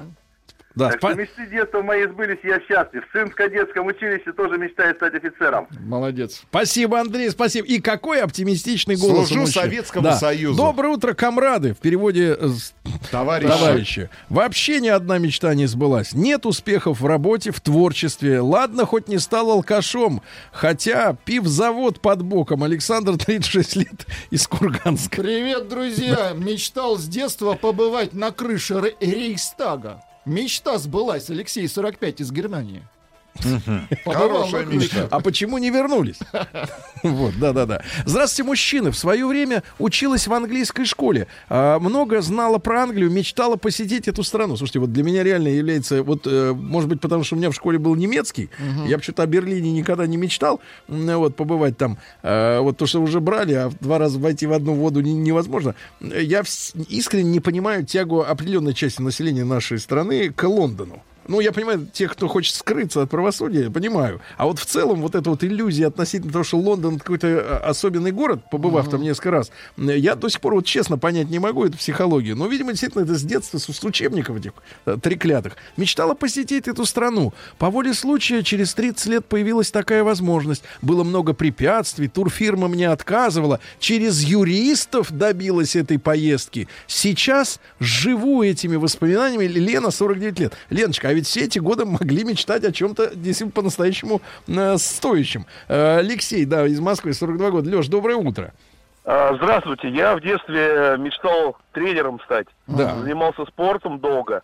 Вот. А когда повзрослел, а, понял, что тренер, э, ну, такая малооплачиваемая, скажем так, работа. Ну и в итоге не, не, не воплотил свою мечту. Да, да, спасибо. Прекрасное сообщение. Да. Я с 8 лет, с 1979 года, болею за «Спартак». И в 91 году сбылась моя мечта. Я взял автограф у Романцева и потрогал великого Черенкова. Потрогал. В этот день я плакал от счастья. А вот девушка пишет, мечтала об огромном кедровом орехе, чтобы был размером, э, ну, сантиметров 30, и его можно было быстро почистить и кусать. А я 6 лет работала в кабинете без окон. И моей мечтой было просто окно. Новую работу выбирала по этому принципу. Теперь кабинет с панорамным окном на восьмом этаже с видом на Казанский Кремль и акваторию Волги. Очень Альбина, хорошо. 31 год. Девушка была 6 лет Без окна. в темнице. А ведь у нас в тоже темнице. окна нет. Да. А вы не мечтаете, я смотрю, вам достаточно вот лампочки. Да, я смотрю, вы не- закрыт. мелко плаваете. есть Инстаграм. Влад Мелко плаваете. с закрытыми глазами. Да, давайте Алексей из Москвы. Леш, доброе утро. Да. Алексей. Алеша Был Алексей, Алексей но нет. Мечтала в Хорошо. 14 лет о джинсах Левис. Просто бредила. 25 рублей они тогда стоили. Мгм. А у меня сегодня день рождения, пишет нам девушка прекрасная. Давайте поздравим 35 девушку. лет. Поздравляем 35 с лет. 35 К сожалению, не подписано, э, так сказать, как зовут девушку. Но последние два года мечтала, чтобы наконец закончился кризис среднего возраста и перестала плющить морально. Потому что женщину и мужчину тоже, когда цифры, первая цифра возраста перещелкивается, начинает накрывать. Это логично, да. И вот в 30 лет ее накрыло и, наконец, отпустила. Мечтал посмотреть на Колизей, пишет наш слушатель. Доехал до него из Москвы на автомобиле. Зря мечтал. Лучше по телеку так дальше и смотрел на Колизей. Да, Елена, 37 лет, Москва. Студентка мечтала выйти замуж, родить ребенка, иметь машину и квартиру. Все есть. Сейчас опять мечтаю быть студенткой. Круг замкнулся. Ну, давайте, друзья мои, цифры. А, 47% нашей аудитории, так же, как и Анна Старшенбаум, признают, что до сих пор их мечты не сбылись. Ваша какая мечта не сбылась, Сергей Валерьевич? Да все у него сбылось. Все сбылось. Ненавидим поэтому за это.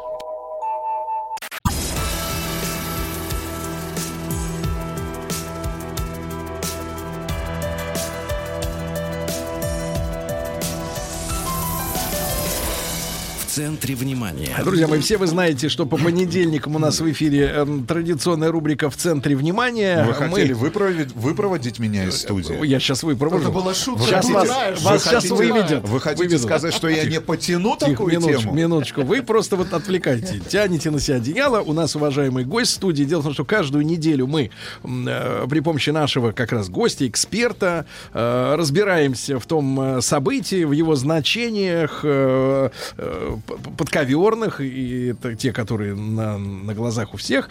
Значит, э, события, главного события недели. И вот э, ориентируемся лучше в, в политическом, геополитическом пространстве. Сегодня к нам пришел Игорь Владимирович Шатров. Игорь Владимирович, доброе утро. Доброе утро. Рады вас видеть. Взаимно, Спасибо вам взаимно. большое, что вы ради нас, э, ради Да. наших слушателей Ну, проснулись. Все время слушаем вас в это время.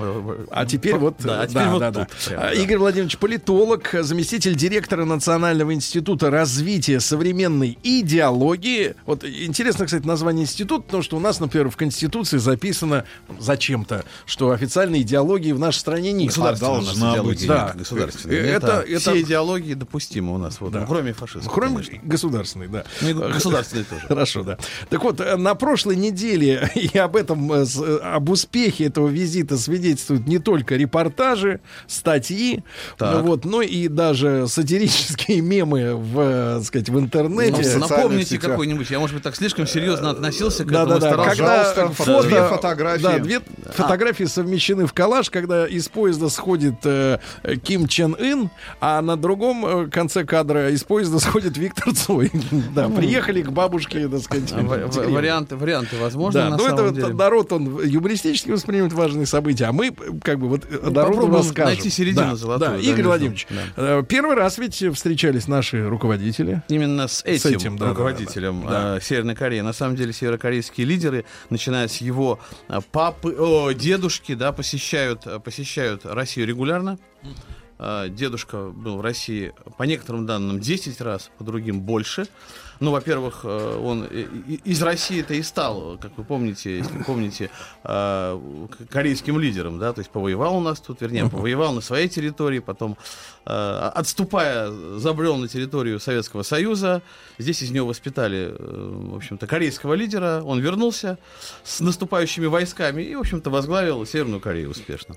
А, Я активно общался со всеми нашими лидерами. Можно смотреть по истории его визита, наверное, историю России изучать. Некоторые, например, э, не помнят, что какое-то время у нас был такой руководитель между Сталином и Хрущевым, как Маленков. Да? Так он с Маленковым успел отдельно встретиться. Не встречался только с Андроповым.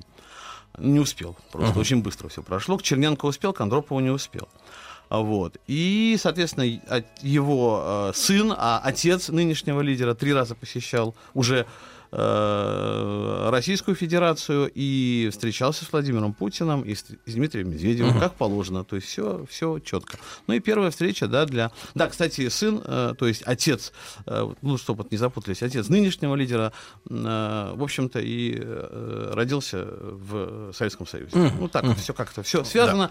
Поэтому с нашей страной э, династия Кимов, скажем Да. так, политическая, связана очень плотно, очень тесно. Мгм. Игорь Владимирович, не могу не спросить, почему поездом? Вот. Э, уже э, ну, который раз Я не знаю, может быть, они отдают дань уважения Иосифу Виссарионовичу Сталину, скажу я вам, потому что первый бронированный вагон э, дедушки нынешнего лидера подарил Иосиф Виссарионович Сталин. Ну и как-то так с тех пор повелось у него путешествовать на поезде или иногда на самолете Ил-62М. Вот он прилетал в Москву, его дедушка, однажды на таком самолете. А в основном, да, в основном на поезде. Ну, не знаю, я думаю, что есть определенная боязнь перелетов, неуверенность э, в том, что возможно обеспечить безопасность.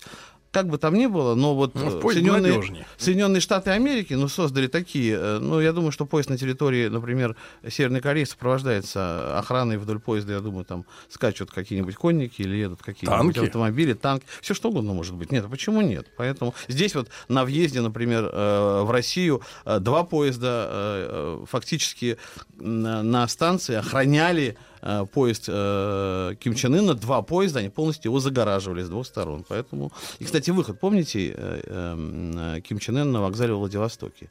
Вот некоторые думали, что у нас такие непрофессиональные водители электровозов или тепловозов, честно, не, не помню, что там было, которые не могут подогнать точно а, значит, к двери, э, и, э, эту дорогу, стать, поставить дверь напротив дорожки ковровой. Мгм. Да ничего подобного. Если вы обратили внимание, или можете заново пересмотреть, а, а, поставили точно между двумя вагонами эту ковровую дорожку. То есть, наоборот, машинист очень четко определил э, положение между двумя вагонами. Там мы, как видели... Просто стояли- сойти мог с того и- он или мог с сойти или другого. из одного, или с другого вагона, поэтому там стояли вот эти вот э, сопровождающие лица, да, с двумя трапами.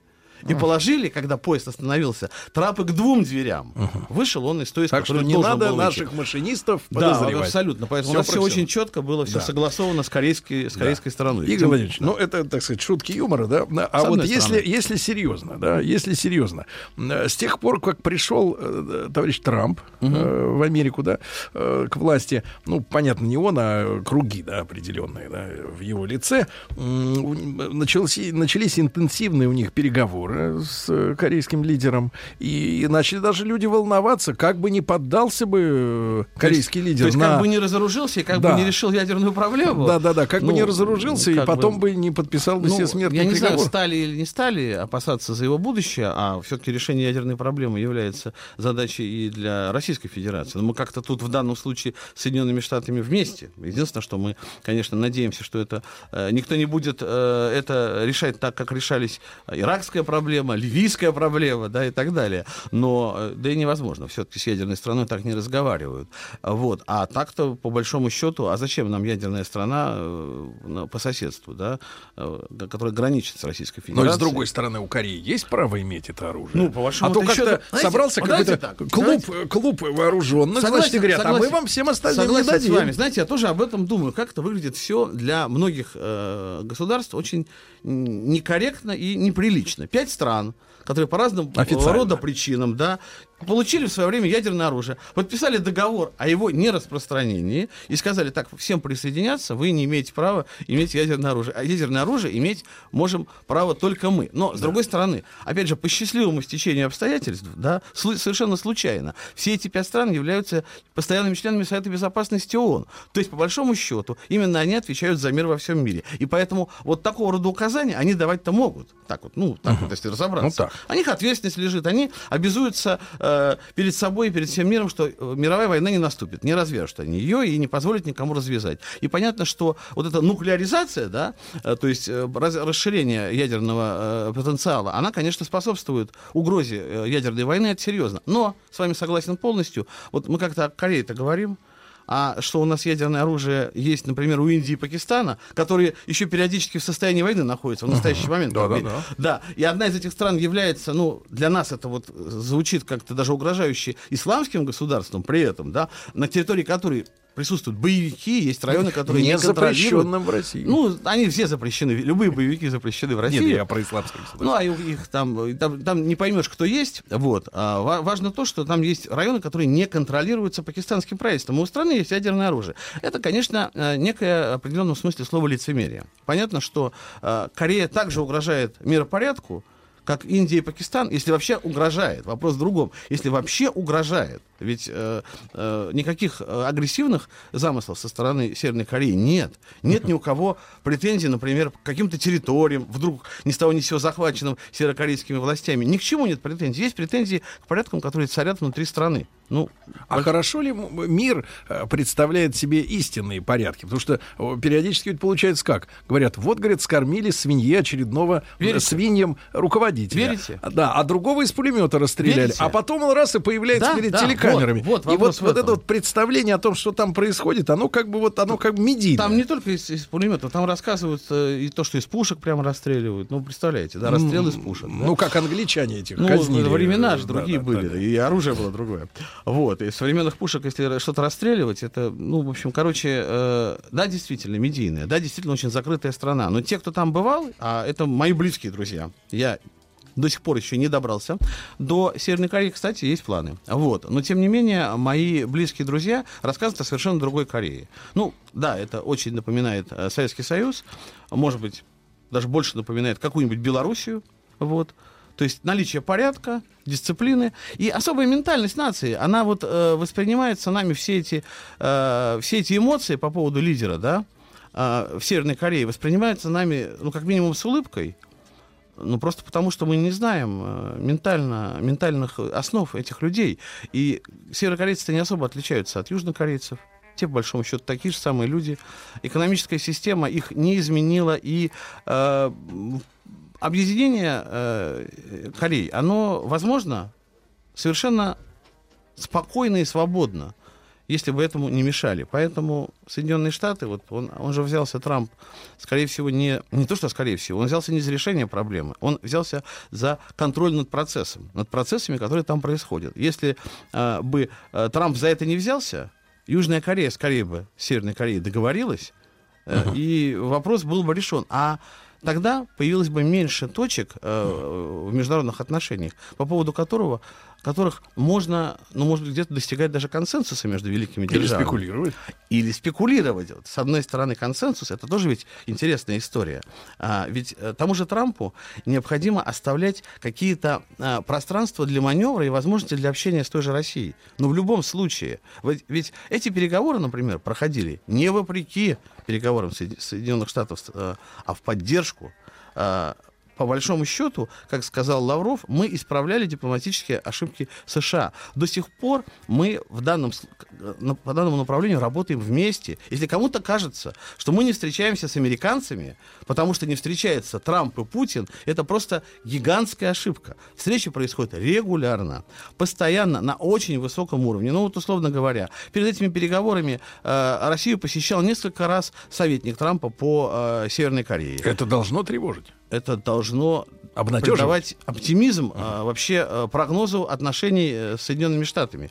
Есть условия, в которых Трамп некоторые действия не может совершить, но есть темы, по которым и- и- идут просто постоянный диалог идет. Да. Постоянно. Да. Игорь Владимирович, Игорь Владимирович Шатров с нами сегодня политолог и замдиректора Национального института развития современной идеологии. Игорь Владимирович, ну не могу не спросить. Значит, э, в Южной Корее есть американские базы. Да. Есть? Есть. Зачем тогда э, американцам э, вообще э, поддерживать даже мысль о том, что эти страны могут объединиться, в то время, когда, ну, многие говорят, что если это объединение и состоится, да, то э, на манер э, объединения ФРГ, ГДР, то есть э, Северная Корея поглотит именно южан. По этой не наоборот. Трампу, во-первых, э, совершенно не хочется, чтобы так произошло, поэтому Трамп, в общем-то, и не э, является на данный момент сторонником объединения э, Кореи. Он является сторонником разоружения или активным про- движителем этого процесса, как он считается, разоружения Северной Кореи. Что дальше с ней будет? Да, он, конечно, стремится к поглощению и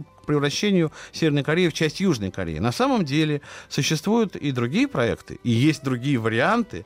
А почему бы не стать э, э, Кореей, не, не организовать по принципу одна страна, две системы, как э, Китай э, и Гонконг? То есть есть и другие подходы, причем есть в этом регионе. И они гораздо более приемлемы для Северной и Южной Кореи. Я думаю, что если объединение произойдет, а оно рано или поздно все-таки произойдет, длительное время, ну, по крайней мере, на первых шагах, это будет объединение на условиях конфедерации. Э, такой э, формы государства, которого, которой на самом деле в современной политической системе мира нет. Есть только одна швейцарская конфедерация, которая на самом деле является федерацией. Ну, просто в названии, название у нее из прошлого. Вот. А единственная конфедерация, которую мы помним, совсем недавно была несколько лет, два года существовала конфедерация Сербии и Черногории, да, распада uh-huh. на два государства. То есть это, э, это государство, в котором будет два лидера, на каждой из своих территорий свои избираемые там президент uh-huh. или там руководители, но общая внешняя политика и ряд других вопросов. Ну, в Олимпиадах они будут вместе участвовать, ну, там, футбол будут вместе играть, еще что-то будут вместе делать, какую-то,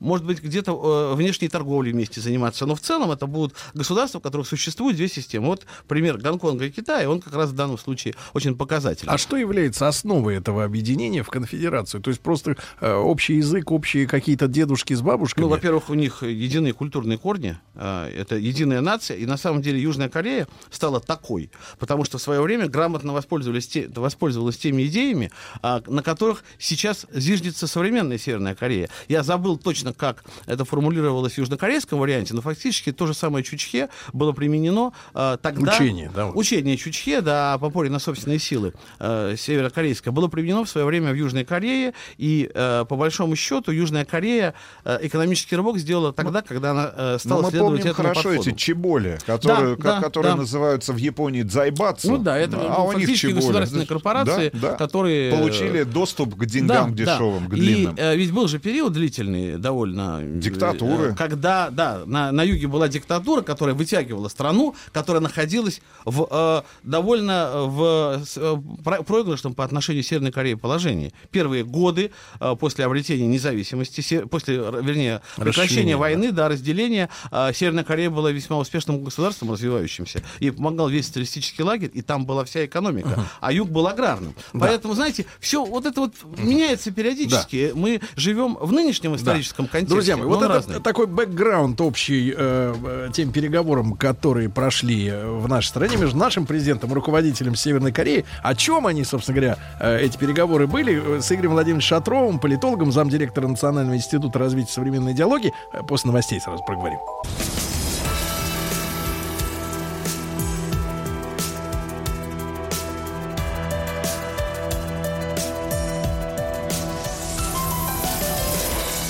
Центре внимания. Дорогие друзья, сегодня в центре нашего внимания приезд э, северокорейского лидера в Россию. С нами в студии Игорь Владимирович Шатров, политолог, заместитель директора Национального института развития современной идеологии. Мы возвращаемся. Игорь Владимирович, так вот, э, зачем товарищ приезжал и что э, показали переговоры? Я понимаю, конечно, есть какая-то закрытая часть, есть э, пу- публичная, да, тем более, что партнеры слушают внимательно. Закрытый, закрытый больше, на самом деле. Это вот объективно. А, Но, с другой стороны, и то, что э, стало известно, говорит о интересных перспективах.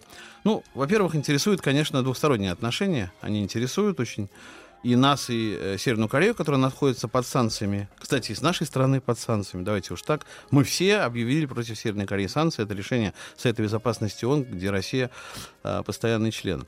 Вот. э, Вот и- те санкции, которые мы против Кореи, они более, э, так сказать, справедливые, Ну чем вот, те, которые против нас. Э, Вопрос-то в том, Это что точно. они э, санкции мирового сообщества.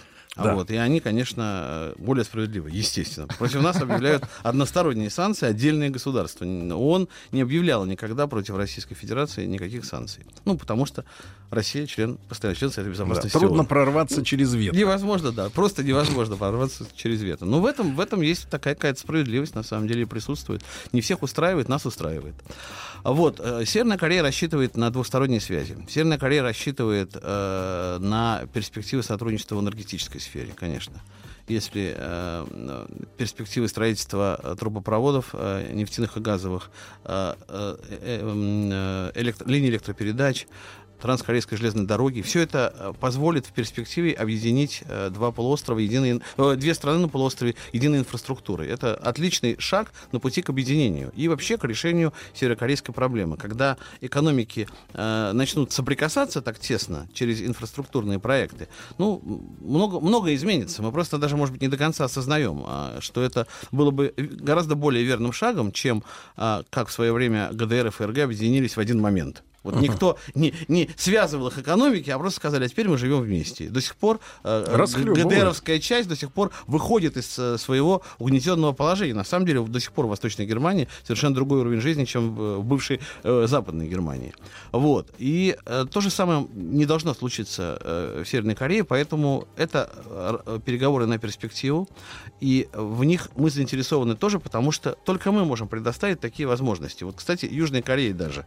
Понимаете, э, некоторые, может быть, забывают, да, что Южная Корея на полуострове является таким анклавом, отрезанным от мира Северной Кореи, и может общаться э, с, с окружающим миром Только флотом. по, по морю, да, только по морю. Вот. А если появляется такой выход, например, на Транссибирскую магистраль оттуда на Европу через Северную Корею, железнодорожный выход, если мы предоставляем возможность более активно общаться через Северный морской путь, например, той же Южной Кореи, э, будет ну, просто по- по-другому все выстроено, и зависимость от э, внешних игроков, от тех же Соединенных Штатов, может снизиться таким Игорь образом. Владимирович, Да. но э, переговоры это замечательно. А с точки зрения практики, пессимистично, когда могут вот эти инфраструктурные проекты начать хотя бы осуществляться или хотя бы разрабатываться Ну, практически? ну да, мечты эти уже, мечты эти уже де- де- де- десятилетия витают, Ага. э, витают в облаках, да. И что тогда сейчас по-прежнему является сдерживающим вот реальным... э, Санкции. Вот честно, санкции. Практически ни один из этих проектов нельзя реализовать без доброй воли мирового сообщества, которое поверит м, доброй воле Северной Кореи, э, что она сделала шаги по пути денуклеаризации. То есть... А мы, а вот сообщество в лице Мы- ООН доверяем. требует что? Полностью разоружиться? А, что э, хотят? э, Нет, сообщество в лице ООН, конечно, в итоге требует э, окончательного разоружения, но готово к какой-то дискуссии. Но мы не должны забывать, что в данном случае таким же постоянным членом Совета Безопасности он является Соединенные Штаты, и, конечно, они будут всячески противиться по послаблениям. Если послабления возникнут, то, конечно, конечно, в первую очередь э, транспортные проекты можно будет реализовать. Ну, то есть вот транскорейскую железную дорогу можно будет запустить, и это будет просто прорыв. Игорь Владимирович, ну а тут какая последовательность отмены санкций? Эти санкции, как говорится, продлевают на каких-то заседаниях. Ведь поскольку у нас есть право вето, а, мы, в отличие от трусливых евро- европейцев, которые в интервью очень активно говорят, что они против санкций, мы не хотим терять наши продажи сыра и вина, но каждый раз, когда Евросоюз продлевает, они сидят в своих норах и молчат. Хорошую подсказку Вот. вы даете сейчас Да, нашему- мы можем, мы наш- можем в можем. лице нашего, так сказать, Можем. товарища председателя, да, значит, сказать, сказать, а мы не можем, продлеваем. Можем, можем, но в данном случае нам нужна поддержка хотя бы одной страны для того, чтобы не остаться э, в гордом одиночестве на мировой арене. А этой страной является Китай. Так. И, конечно, в данном случае вот э, здесь фактор Китая, конечно, надо учитывать. По большому счету, э, Северная Корея сейчас помогает в первую очередь Китай. Вот нас там пытаются обвинять в том, что мы там где-то какие-то корабли куда-то ходят без разрешения мирового сообщества, какие-то рабочие работают тут корейские э, на территории России. Ну, если они даже и работают, там есть для этого определенные основания, которые не э, являются основаниями, нарушающими санкции. Но вот мы знаем, что активно, конечно, помогает по- и в обход санкций где-то даже Северная Корея и Китай. Так. И вот в данном случае Китай также заинтересован, э, может быть, э, в том, чтобы это взаимодействие было легальным. Если мы такую поддержку со стороны Китая получим, а, то в данном случае я думаю, что мы можем пойти на такой шаг, как наложить вето и снять санкции с Северной А Кореи. когда очередное продление? Или вот Ну, как-то вот э, это может, произойти, это может произойти в любой момент, на самом Ага. деле. Э, Вот, поэтому я думаю, что процесс в этом направлении будет двигаться, если э, не будет подвижек со стороны Соединенных Штатов, если они не изменят свою позицию, а они требуют просто, вы вначале разоружитесь, а потом мы пойдем на какие-то уступки. Разоружитесь полностью. Но разоружиться полностью, вспоминая судьбу лидеров, там, не знаю, Ливии, там, какой-нибудь или Ирака, наверное, никто не будет разоружаться. Хотя мы не одобряем э, Северную Корею в том, что она вооружена ядерным оружием, но в то же время и э, понимаем ее, почему она не готова разоружаться. Вот мы занимаем такую позицию. Я думаю, что мы скоро увидим прогресс на этом направлении. И этим прогресс, этот прогресс будет инициирован Россией, а никак не Соединенными Штатами. Хотя, скажу еще раз, повторю, вначале об этом говорил, что в данном случае мы действуем вроде бы даже э, консолидированно, и вроде бы, вот, ну не то, что вроде бы, Путин об этом сказал в открытую, мы обо всех результатах переговоров, ну, обо всех, не обо всех, доложим, конечно, нашим американским партнерам в данном случае. Они нас просили поговорить с Ким Чен Ыном. Ну, просили, мы поговорили. Теперь я думаю, что мы им тоже что-то предложим. Попроси, попросим их. Не пойдут на уступки на какие-то. Я думаю, что мы начнем это более активное движение навстречу друг другу. Э, Корейцы на это рассчитывают. Представляете, не успел он вернуться э, в Северную Корею, кино показали. Да, они фильм сняли о его поездке. Они там Уже? У- да, уже, уже фильм сняли и уже рассказывают об этом как о прорывном визите. И говорят, его называют прорывном в инновационном смысле. То есть это вот та часть переговоров, которая, может быть, где-то и засекречена была, а с другой стороны, почему засекречена? Ну, для Северной Кореи вполне возможно сейчас даже строительство э, железной дороги. Это серьезная инновация, правда. Корейская часть, северокорейская часть вот этой вот будущей транскорейской магистрали, конечно, запущена. Ее фактически надо будет строить заново, нашему РЖД. Но я думаю, что вот такие, если процессы начнутся, корейцы увидят эти подвижки, и они, в общем-то, им будет хорошо. Ну вот а, опасения американцев, э, понятно, они там свою игру играют. А вот южнокорейские товарищи, или господа, они как посмотрели на эти переговоры? А южнокорейские господа, ага, кстати, тоже вот, э, знаете, говорят, вот мы там вроде бы там э, э, сепаратное общение, да, но я уже сказал, что не сепаратное даже в отношении с э, Соединенными Штатами, то есть мы вместе действуем в данном направлении. Что касается Южной Кореи, знаете, если бы Южная Корея боялась общаться с Российской Федерацией и не доверяла, не проходили бы параллельно практически с переговорами во Владивостоке северокорейского лидера и Путина переговоры наших э, военач- военачальников, скажем так, в Южной Корее. У нас э, в настоящий момент э, в те же дни проходили переговоры о военно, военно-техническом сотрудничестве. Это со страной, которая на самом деле полностью в военном плане и военно-техническом зависима сейчас от Соединенных Штатов. Я думаю, что Южная Корея сейчас тоже начинает раскладывать яйца в несколько корзин. И Южная Корея рассчитывает на то, что Российская Федерация в данном случае окажет больше помощи ей в этом объединении и вообще в решении этого вопроса. Поэтому я не думаю, что там кто-то осуждающе смотрел на Путина и, и на Ким Чен Ына, если где осуждали это только в кабинете Трампа э, и э, политическое окружение его, а в Южной Корее, мне кажется, даже большинство политиков аплодировало этому. А насколько э, южнокорейцы зависят от того, что на их территории находится, ну там, там наверное, тысячи, десятки тысяч? Практически настолько же, насколько и э, европейцы зависят от э, Соединенных Штатов. Фактически они свою безопасность э, перепоручили Соединенным Штатам. И они э, делегировали им да, вот эту, э, свой суверенитет э, обесп- э, охранять. Э, в регионе, в котором по большому-то счету существуют ну, исторические проблемы в отношениях между тремя, а, ну, если считать Корею двумя даже государствами, то между четырьмя государствами. Мгм. Двумя Кореями, Китаем и Японией. Там постоянно не, противоречия. Есть исторические претензии. Исторические, очень. Ну, и у них э, просто тяжелое историческое наследие. э, Значит, э, Да-да-да, друзья мои, вот еще и о Японии мы сегодня тоже э, не забудем поговорить. Э, Игорь Владимирович Шатров, политолог и заместитель директора Национального института развития современной идеологии э, в нашей студии. Мы говорим о визите северокорейского лидера.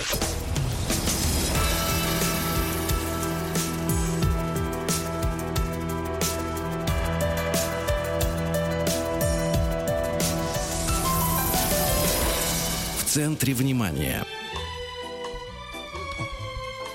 Друзья мои, э, в нашей студии по-прежнему Игорь Владимирович Шатров, политолог, э, заместитель директора Национального института развития современной идеологии. И э, вот в этом треугольнике Корея или две Кореи, да, Китай, Япония. Япония, да, вот очень важно понять, а как японцы глядят на всю эту историю и, и, как-то от них не слышно. Японцы глядят более комментариев? А вот, ну, по разного рода причинам. Ну, понятно, что они там тоже подыгрывают или подхрюкивают, как у нас новое слово модное появилось, американцам, говоря о корейской ядерной угрозе, да, что там ракеты вот пролетают там где-то рядом с их островами, а вдруг упадут случайно. Вот. Ну, есть, может быть, основания опасаться, да, действительно. Ну и, понятно, они боятся экономического рывка. Вот вы представляете, вдруг вот эти страны объединяются, ну, разумно как-то, не говорю не по ГДРовско-ФРГшному варианту, а как-то вот постепенно объединяются. Это какой мощный экономический экономический кластер э, вырастает, ведь вот эти вот э, э, построенные, да, по- с строем поставленные северокорейцы вдруг включаются в эти экономические процессы, и как китайцы начинают поднимать страну, да, Южная А о Корея, каком Северная количестве Корея. населения сейчас идет Ой, речь? э, вместе, ну вместе они будут составлять, наверное, там по 200 миллионов же Ого, получается. на такой есть маленькой это будет- территории. это же будет рывок, это же будет рывок, и если это будет вот рывок, э, ну, ну просто это будет очень серьезно. Поэтому Японию, конечно, это не устраивает. А если вот вдаль посмотреть, э, Игорь Владимирович, вот некоторые, вот мы опять же вот с Рустам, да, были недавно в Китае, знакомились с тамошним автопромом. Ну да, это А, понятно. Они благодаря коллаборации или, или скупке, условно говоря, западных специалистов и целых корпораций с их технологиями сейчас вот готовят миру большой удар именно уровня э, качества да, производства автомобилей. А может, э, не дают объединиться Кореям, как раз ждут, когда э, Китай бабахнет, и тогда уже бессмысленно будет это корейское чудо, потому что Э, да Китай своими объемами, он просто будет не, непотопляемый. Нет, ну Китай, конечно, рассчитывает на то, что э, Северная Корея будет сох- сохранять такое сателлитное экономическое положение по отношению к Китаю, конечно, да. Но я думаю, что Китай вот более расположен к развитию э, э, Северной Кореи, чем, и ну вообще вот этих вот корейских процессов, все-таки чем, чем Япония. Хотя, хотя многие считают, что это Китай сдерживает. Здесь есть две, две точки зрения. Многие считают, что все-таки Китай не дает выйти из-за железного занавеса Северной Кореи больше, да, а вот, чем ей мешают санкции, например, да, и, и там давление, да. Поэтому здесь вопрос сложный, но они, они могли бы работать сообща. У Китая тоже куча своих проблем, несмотря на такой растущий экономический э, потенциал и на, на успехи в автомобилестроении, в электронике и так далее, да. Я думаю, что они могли бы перераспределить некоторые отрасли и какие-то отдать, например, э, корейцам и каким-то образом вместе, вместе работать. Я думаю, что есть, есть и такие проекты, и вот если мы с Китаем э, найдем общий язык, то наши две страны, Россия и, Китай, могут предложить Кореям, э, обеим Кореям, возможности выхода из этого их внутреннего кризиса и по- позволить им, в общем-то, Ага. развиваться, я думаю. Ну, а наш гла- главный интерес это интерес РЖД строить инфраструктуру. Не, ну это же не только РЖД. Опять же, если и Газпром там может начать работать, и э, различные энергетические компании, э, мы просто э, будем предоставлять э, серьезные возможности для транзита грузов, да, Мгм. то есть это ведь э, не только э, железная дорога, это различные другие направления. Я думаю, что мы ра- рассчитываем на какие-то строительные э, заказы в- Но в любом этой случае мы стране. на стороне мира, да. То В данном есть э, случае- э, инфраструктурный проект не нужны, когда есть война, правда? В данном случае это совершенно справедливо, но главное, что нам э, не нужна зона напряженности на нашей границе. Вот мы имеем одну зону напряженности на западной границе с Украиной, да, но по большому счету, как бы все-таки мы и не сомневались в миролюбии Северной Кореи. Угрозы-то существуют, но не они, так по ним. И как бы бахнет это, этот ядерный потенциал, не дай бог, и что будет с российской территорией, да. Поэтому нам, нам там война не нужна, а мир нужен. А, И, наконец, тогда, да, да Игорь Да. Владимирович, времени, мало, но э, вот позиция трамповской именно администрации, она э, в- этом смысле в чем заключается? В том, чтобы их до конца давить? Э, Нет, я думаю, что Трампу нужен просто внешнеполитический успех, как бы это ни банально звучало, да. Всякие премии мира, которые получил, премия мира Нобелевская, которую получил Обама, действительно тешит его самолюбие. Это правда. Ему, ему просто действительно хочется доказать, что он хороший политик. Он все два года это доказывает. Вот реально э, мужчина в определенном возрасте, да, ну, все уже взял, все, что можно взять от жизни. Но если только в космос не слетал, я думаю, у него это в планах есть. Вот. А поэтому он уже считает себя э, царем мира, главой мира, да, и успех нужен. Успеха ни одного пока нет. Поэтому уцепился за э, Корею. Не знаю, он уже начинает хвататься за другие темы, потому что оказалось, что и Ким Чен Ын-то ему не по зубам. Оказался таким податливым вначале. Мгм. Хорошо. Значит, э, Игорь Владимирович, я так понимаю, вы осторожно говорили даже о пессимистичных перспективах. Ну, вообще Э, все э, осторожно в отношении Северной Кореи принято оценивать, потому что действительно страна не очень открытая, и мы можем ошибочные делать выводы, неверно истолковывая некоторые сигналы и месседжи, которые мы Но получаем. тут даже вот настолько сейчас. многосторонний клубок получается, Очень да, много. что, в принципе, даже какой-нибудь суперкомпьютер квантовый не может, наверное, просчитать. Я думаю, что никто не дал бы совет Путину, например, как точно себя вести с э, этим лидером. Но в любом случае, Ким Чен Ыном, но в любом случае я по всему, по всем основаниям я вижу, что его общение было гораздо более успешным, чем общение Трампа с э, Ким Чен Ыном. Отлично. Игорь Владимирович Шатров, политолог, э, замдиректора Национального института развития современной идеологии, был у нас сегодня в гостях. Поговорили о визите Ким Чен Ына в нашу страну. Вот, Игорь Владимирович, вам огромное спасибо. Спасибо. Спасибо, Спасибо большое. вам. Спасибо. Приготовились к съемке. Тихо. Держать свет. Держать свет. Тихо. Начали. В фильме снимались. В главных ролях. В главных ролях. Главные роли В главных ролях. В главных ролях. В главных ролях. В ролях. В ролях. В ролях. Друзья мои, сегодня э, у нас понедельник. Э, Я рад вновь приветствовать в нашей э, студии э, Павла Семеновича Лунгина. Павел Семенович, доброе утро. Доброе утро. Мы не первый раз встречаемся, периодически раз в несколько лет. И вы понимаете, что и советский, и российский кинорежиссер, и сценарист, и продюсер, народный артист э, России. И раз мы встречаемся, значит, не просто, как бы так сказать, о, о погоде, о природе поговорить, да, там, или, и хотя без философских, я думаю, размышлений тоже дело не обойдется. Но есть э, конкретный повод для нашей сегодняшней встречи. Э, выходит в прокат э, 10 мая, то есть совсем, совсем скоро, меньше, чем две недели осталось, менее чем две недели. А Драм- сегодня премьера. Да. ну, Сегодня премьера, да, в кинотеатре «Октябрь». ну, для специалистов, я так понимаю, да, широких. И э, сегодня драма- драмати- Узкого круга, широких специалистов. Да-да-да, драматический так называется. Лента э, с таким вот э, предназванием. Э, Драматический боевик «Братство». Не будем скрывать, что это о э, афганской войне. Ну, Да. в последних днях афганской войны. Вот. И, э, Павел Семенович, вы человек откровенный, мы, мы тоже. Вот. И, и э, давайте сначала как бы теоретическую часть возьмем. Я не видел фильм. Вот. Рустам Иванович как бы пары э, краем глаза видел. Но, э, э, Павел Семенович, вот э, м, с тех пор, да, я, я помню, я был мальчишкой, школьником, э, это был там 89-й год, да. В этом году мы как раз ну, Да. отмечали 30-летие. 30-летие. Да, И- 30-летие вывода войск из Афганистана. Вот. И, и все это совпало, э, эти, эти события совпали с э, окончательным там э, разгулом, то, что у нас происходило под названием перестройка и гласность и прочее, прочее, и уже обострились все эти межнациональные до невозможности проблемы. И как раз 89-й год это Тбилиси, там в Прибалтике уже неспокойно. В общем, везде как-то все было неспокойно. И, Павел Семенович, вот э, для вас, вы что это все, вы же уже были взрослым человеком, да, тем более сейчас э, э, мудрый человек, да, и можете переосмыслить, да, все, что происходило. Вот сейчас для нас, э, я безотносительно пока фильма, да, вот Афганистан, это что вот для вас, э, вот это вот вся, все это?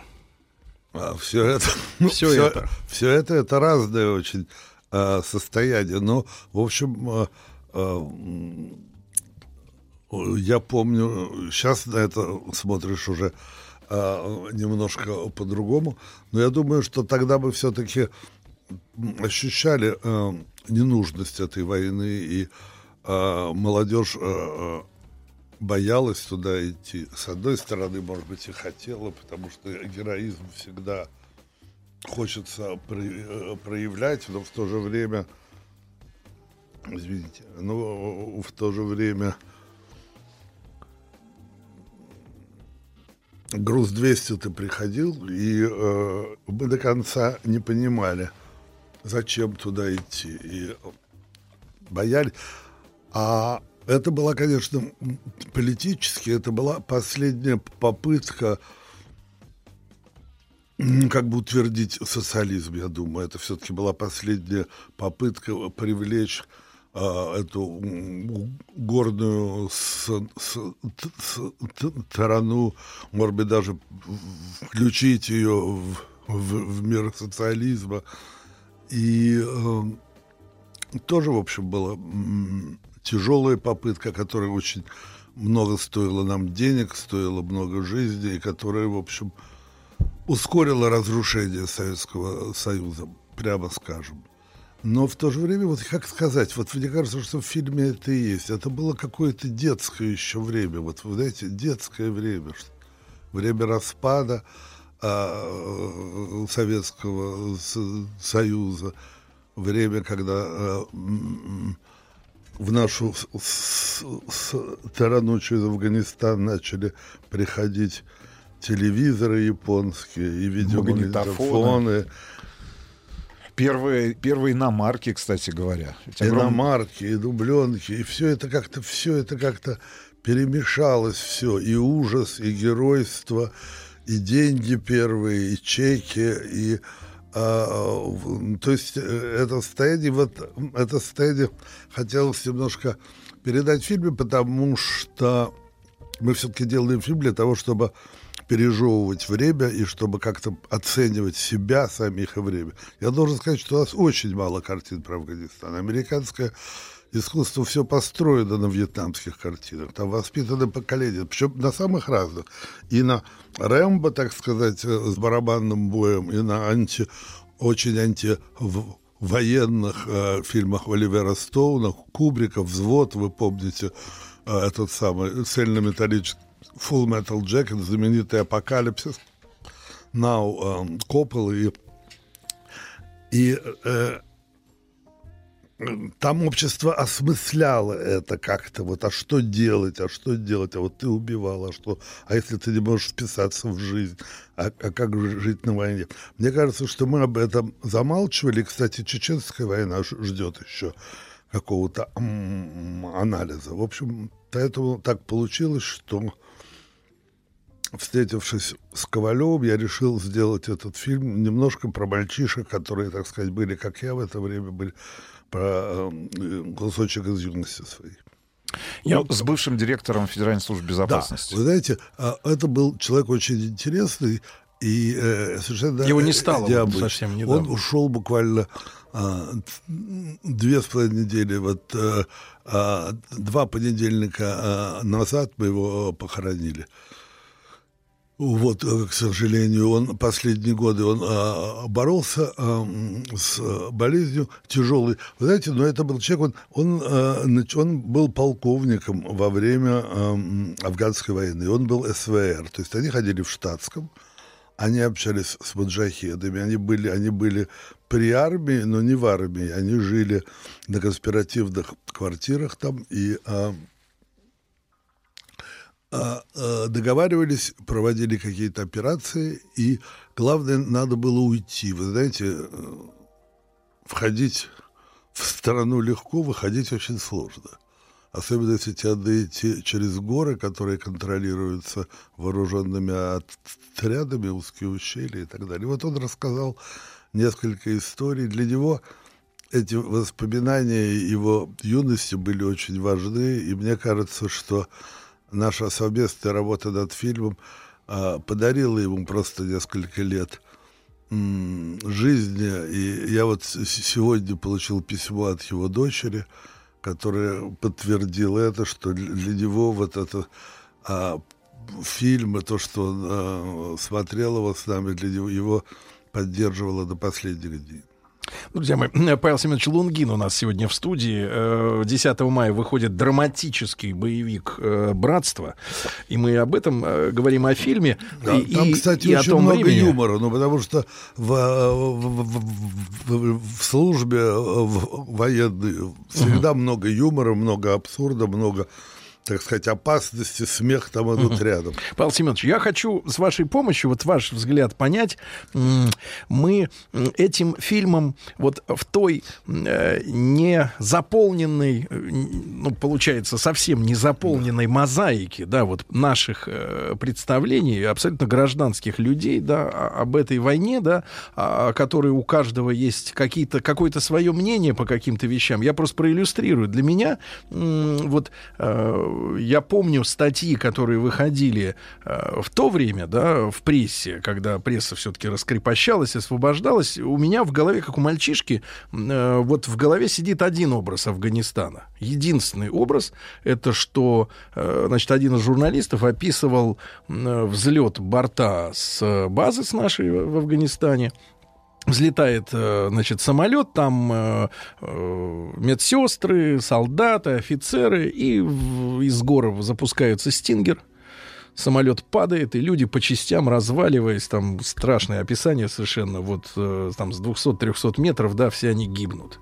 И вот это для меня вот Афганистан, вот с точки зрения, я, я, я понятно, мальчишкой был, но вот это для меня у- страшная вещь, да, которая очень больно ранит э, сердце прежде всего, да. Вот, и, и, и- и это трагедия, это и, и ощущение, что лю- люди, да, да, они, э, может быть, э, были неправы люди в ЦК, да, абсолютно, которые там в узком кругу послали, да, направили. Какая у них была глобальная цель, непонятно. Как там, э, так сказать, командовали командующие, непонятно. Но для меня каждый вот человек, который туда пошел, да, не откосив, да, допустим, от армии, хотя я тоже среди своих старших ребят слышал такие истории, ходили легенды из серии, а я, говорит, парень один говорил, тату себе сделаю, потому что, говорят, в- с татуировкой в Афганистан не берут. Ну, такие мифы такие были в голове у людей. Пуговицу э, Проглочу, да. проглочу. Вот. Я проглочу. Да, да, или майонезом обожрусь, там анализ пойду сдавать, что у меня там что-то не то. Вот. А, а- а люди, которые действительно туда пошли, не откосили, многие там, а, по-моему, 13 тысяч человек или больше, да, наши 15, потери, около 15. 15 тысяч человек, они а, а, а, отдали свои жизни, и вот, э, вот э, я их, э, язык не может повернуться у меня, да, назвать, что они это сделали зря, или, или, или это, это честные, смелые люди, да, вот э, в моих глазах, да, которые мужественные Ну да, люди. в моих тоже фильм это будет посвящен как раз того, что ну, война это вот хорошие, в общем, люди в сложных, безвыходных ситуациях. Как себя ведут эти люди, как они себя... а, там, как сказать, э, я не пытался вот сделать такую, знаете, героические, есть разные картины. Есть, так сказать, такой немножко официальный патриотизм под барабанный бой идущий, когда один пехотинец одним автоматом положил пять тысяч афганцев и в конце умер благородно и знамя поцеловал.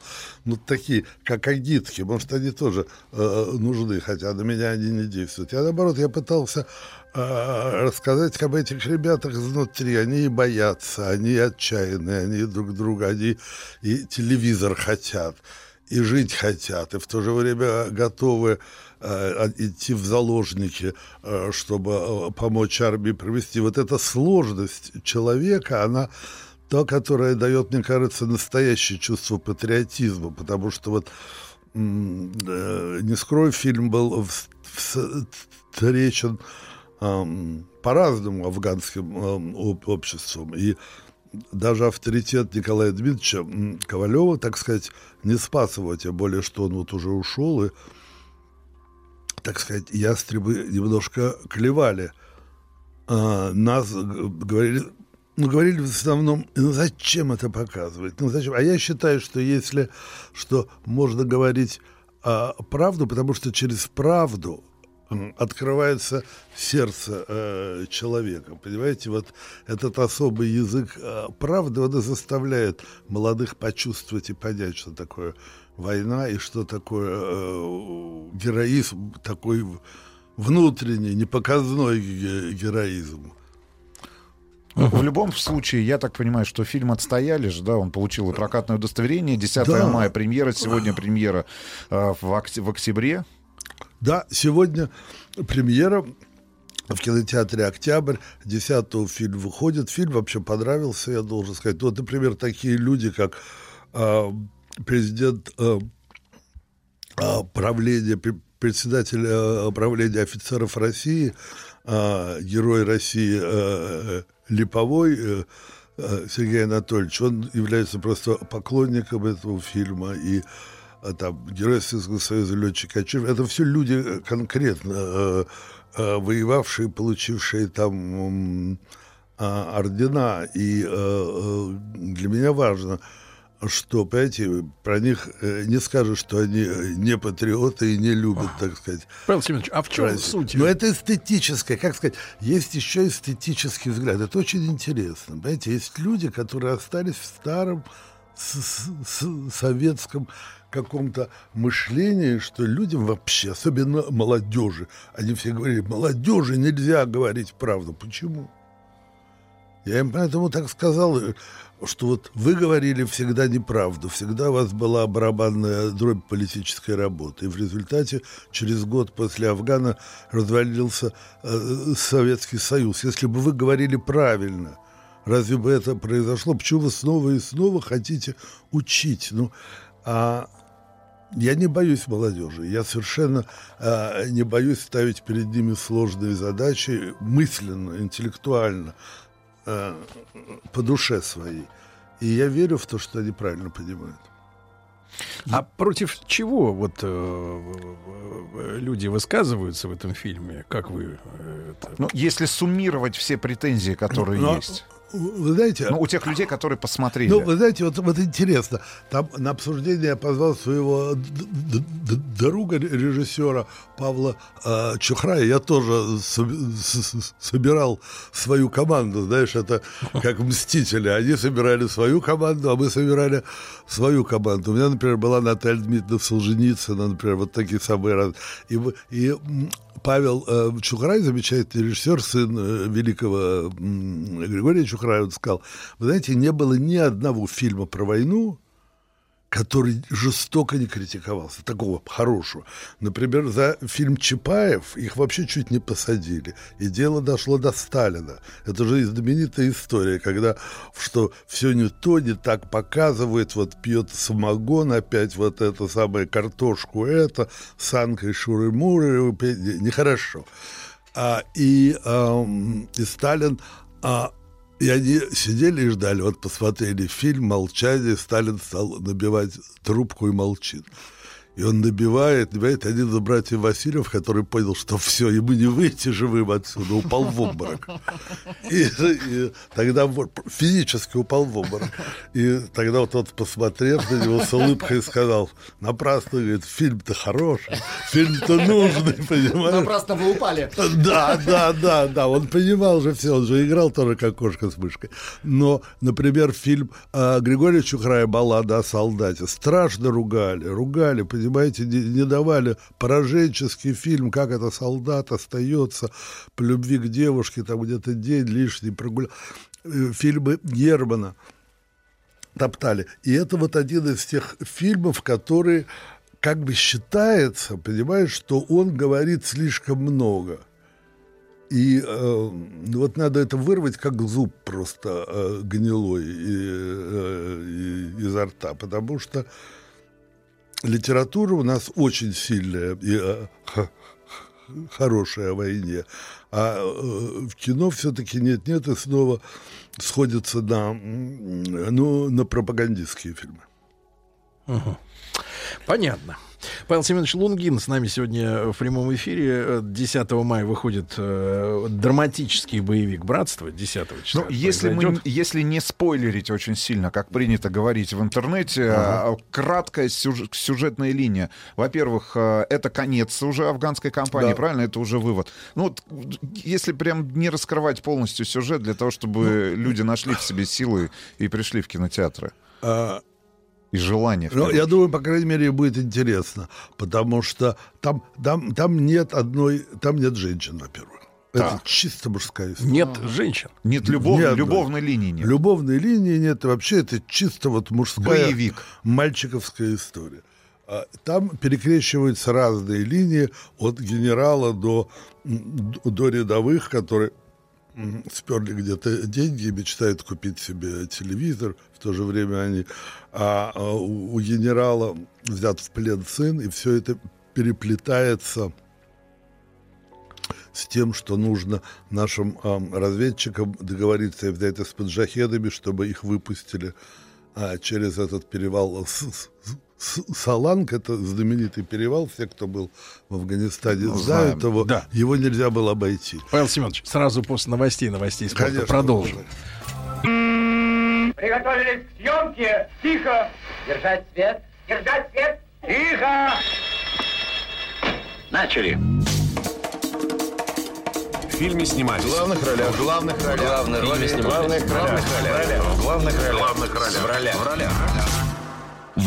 Друзья мои, э, сегодня в нашей студии в прямом эфире Павел Семенович Лунгин, э, народный артист России, автор э, многих фильмов, в том числе выходящего на экраны 10 мая, вот совсем-совсем скоро, драматического боевика «Братство». Ну, поговорили немножко с Павелом Семеновичем о тех э, вопросах, да, которые Да. перед вами, в том числе лично, да, как автором, как автором сценария, продюсером и режиссером ставят люди, ну, ко- которые, может быть, посмотрев этот фильм, не согласны с вашей трактовкой, да. Опять же, я очень много сталкивался, да, я думаю, что любой человек сталкивается с тем, что э, вообще э, участники м, боевых действий реальных, да, вообще не очень любят э, вспоминать то время и, и совершенно справедливо понимают, что такие обыватели, которые ну, всегда были, как я, например, там на гражданке, ну, как бы не имеют права рассуждать, может быть, об этом, да, и не поймут именно эмоционально, и, может быть, говорят о том, что эм, если вот в случае, да, вот каких-то п- претензий,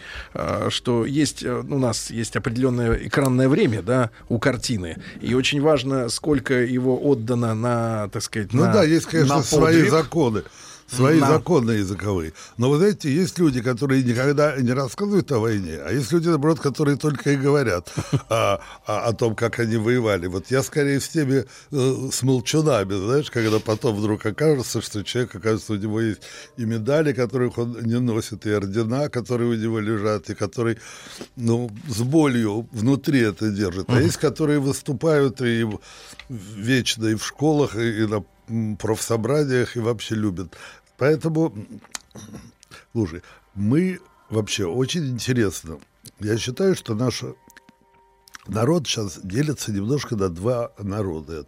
Это находят а, такие шутливые названия, типа ватники и либерасты и так далее, ватники и это самое. Но в принципе у нас, конечно, есть довольно много людей, которые эстетически остались в Советском Союзе. Ведь эстетически это очень важно. Это какое там они любят радио, какую музыку и, и так далее.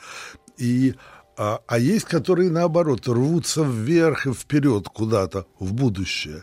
И вот это между этой любовью к прошлому и желанием войти в будущее, эти люди, они немножко не договариваются. И главное, чтобы они договорились, главное, чтобы они поняли.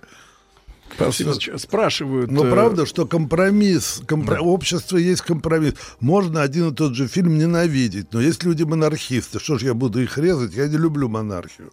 Ну, ну, я не буду запрещать человеку любить царя. Ну, любит царя, хорошо. А я, э, так сказать, не, не люблю. Вот Сергей с достаточно теплотой относится. Ну, я говорю, я, я- я хочу сказать, что общество... Он сам метит.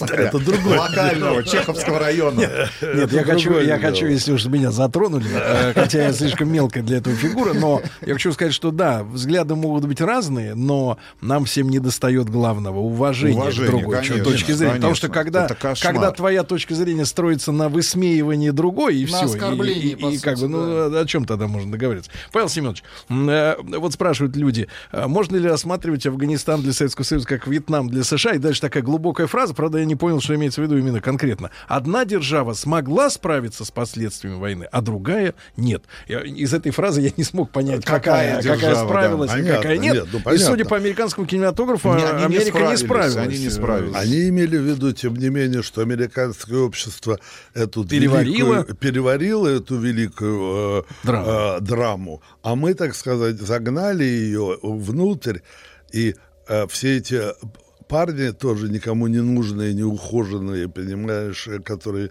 э, 100 тысяч человек не понимали, что делать, начали э, ларьки грабить или вообще, я не знаю что, или пить, или спиваться.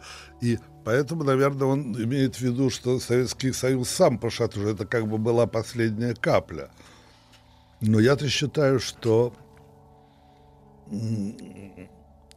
мы мало думали об этом, но мы э, справились, потому что мы не заставляли потом силой и штыками, так сказать, э, продолжать. Мы изменились, мы видоизменились, само наше общество, и э, это, это было хорошо, хотя многие считают, что плохо. Я-то считаю, что все, что произошло, было, тем не менее, нам на пользу. Если говорить про сам фильм, где а, проходили съемки?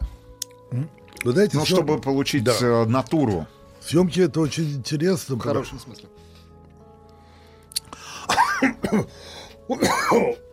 Мы хотели снимать в Таджикистане, в Узбекистане. Снимать там сложно, там дорого. Договариваться с ними сложно, деньги туда нельзя не вывозить, не вывозить, а вообще надо сразу давать э, взятки. Даже там прямо смотришь в глаза и видишь, что там прямо рука Давай. тянется. Да. На будущее могу сказать, что очень просто снимать в Марокко. Мы однажды такой маленький э, Снимали мы, небольшой мы снимали репортаж. небольшой репортаж. Мы, э, по-моему, там на, на 10 машинах э, на пароме из Испании э, приплыли в Марокко, и полтора часа нас не могли впустить. Всех уже впустили, а нас вот 10 машин стоят, не впускают. Никак. Оказалось, что с этих 10 машин, э, и там человек, наверное, ну сколько, 30 людей, они хотели д- 20 евро. Так что Марокко, Марокко, за- американцы не, случайно снимают э, в Марокко очень много. Да, да, да. Да Мне кажется, там созданы хорошие условия для творчества. Вот, и мы выбрали Дагестан. А э, Дагестан вообще мало кто понимает, насколько Дагестан интересная с, сторона. Во-первых, Дагестан большой. Там и море, и снежные горы, там и равнины, степи. И это вообще удивительное место. Там нам очень понравились там люди, которые помогали нам. Мы снимали э, в высокогорном кишлаке, рядом, кстати, с Гунибом, где был пленен э, Шу- Шамиль, как вы помните. Да, да. И, и местные жители там играли у нас. Но вообще у нас э, м, афганцев у нас. У нас там есть целая линия. Афганские они говорят, кстати. По-таджикски, Да, на- по, на фарси. По-таджикски На фарси. они говорят, да. Я даже понимал некоторые фразы. Раз, два, три, четыре он понимал, и все. И привет. Ну, во всяком случае, все, что было связано с деньгами, я понимал, о чем речь. О суммах. Нет, дай, бери, все. Да, и были актеры из, э, Таджикистана. Там, кстати, потрясающая школа русских актеров осталась, которые еще учились в училище э, в, в Амхате, в ГИТИСе. Вот Сергей. Минуточку. Ну, подождите. Так, Что, он очень- Я просто начинал с игры а, «Море» в э, Под детском, Он детском театре. Волну Э. Павел. Семенович, если нужно будет э, что-то за кадром подержать, то вот есть персонаж. Тоже из, Та- из Таджикистана. да. С хорошей школы. Да. Поэтому так у нас достоверно это все. То есть афганцы, аф- афганцев же ведь нет, там на самом деле а, Пуштуны. пуштуны и таджики. Таджики. И Это, есть узбеки еще. Да, смешение двух э, народов. которые искусственно англичанами были объединены в такую Вообще очень интересно. Э, Я отвлекусь, но вы знаете, что это вечная мечта России все-таки была вот не случайно. Политбюро, Политбюро сделали неправильное решение, наверное. Были мы не готовы к этому. Но мечта войти в Афганистан, из Афганистана до Индии, это вечная все-таки мечта России. Вы знаете, Ну, империя. Павел, Да, да, да. Павел мечтал, он же отправлял туда полки. У них с Наполеоном было договоренность, что они еще в Индию э, войдут. Вот только его смерть, когда пришел Александр, э, э, сделал этот конфликт. Потом и Николай II хотел, и они уже шли к Константинополю, они вы- выдвигались. То есть вот это, и вы знаете, это как некоторая такая идея фикс э, России э, войти в Афганистан, она, наверное, и реализовалась тогда. Ну, в общем, я еще раз говорю, что там у меня герой один э, говорит, что можно начинать э, войну, генерал, кстати, что можно начинать войну только если ты точно знаешь, что можешь ее выиграть. Вот это точно, это надо запоминать всем. Павел, Павел Семенович, а в каком году на- началась работа? Вот с чего? Вы знаете, наверное, она шла уже года четыре. Ну, просто там были какие-то рассказики, и однополчане Николая Дмитриевича писали, описывали разные такие полусмешные истории там про э, ефрейтора Абдусаламова, который страшно мечтал о телевизоре. И он так хотел телевизор, что он пошел э, к этим маджахедам, пообещал им э, украсть а, а, гранатомет «Пламя» с высшей степени эффективную машину. Получил от них миллион афгани, но это не так много, там долларов 250, 300. И, ну и не думал им отдавать. Забился а, в лагере и э, перестал вообще выходить туда в кишлак и думал отсидеться. Вот, потому что их э, вывозили, купил телевизор, и они его все-таки каким-то обманом за- заманили, вытащили и украли. И украли, говорят, чтобы отдал, а- а- отдавать деньги. И вот интересно, в чем ин- ин- интересность работы, например, была Ковалева, что через выкуп этого, ну, в общем, не самого честного, но в то же время он, он, он им и не продал, он просто их обобрал. Да. А, муллу того, старого муллы украл деньги. А, но освобождая его, они вышли на крупного маджахеда, у которого он был, и с ним уже договорились о проходе через перевал и так далее. То есть это вот Цепочка такие, событий, да. Такие цепо- И вот он такие маленькие рассказики мне дал Николай Дмитриевич. Потом мы начали из них складывать сценарий. Поэтому мой сын Александр, сценарист, и, кстати, режиссер сейчас а, начинающий стыдно говорить, но все-таки, да, дети, дети. Но он уже взрослый человек. Сейчас сделал фильм а, «Большая поэзия» как, как режиссер. И э, он э, написал очень хороший сценарий. Он э, э, поехал в Афганистан, его это произвело просто огромное поэтическое впечатление какое-то. Эти танки Т-34, врытые в э, песок по башне, а, огромные горы, люди. Кстати, он сказал, что к нам поразительно хорошо, что к нам афганцы относятся по-прежнему очень хорошо. И лучше, да. Чем- Шурави. Да, и лучше, чем к американцам. Да нет. Гораздо. Да, Ненавидят. гораздо. Понимаешь, мы были враги, но какой-то свой враг. Ну, как свой? Родной. Ну, Тут, если знаю. даже разбираться в истории, вот буквально сегодня читал заметку, что вкладывать деньги в афганскую экономику мы начали в 55 году. То есть там был гигантский просто 100 миллионный кредит, 100 миллионов долларов э, кредит на покупку военной техники, а потом огромное количество старших офицеров и инженеров прошли обучение в советских вузах. И к началу там 70-х годов практически вся прослойка, имеется в виду высший офицерский состав и инженерный состав, они были русскоговорящими. Ну, вот к этому моменту. То есть, ну, Это правда. складывалось, складывались эти отношения Ну, общем, достаточно что-то, долго. что-то там упустили, но они до сих пор как-то Тепло, тепло. тепло вспоминают русских, видимо, какая-то ментальность какая-то, отношение к жизни какое-то у нас м, э, ближе. И вот когда появился уже этот сценарий, текст, вы знаете, так сказать, идея — это идея, а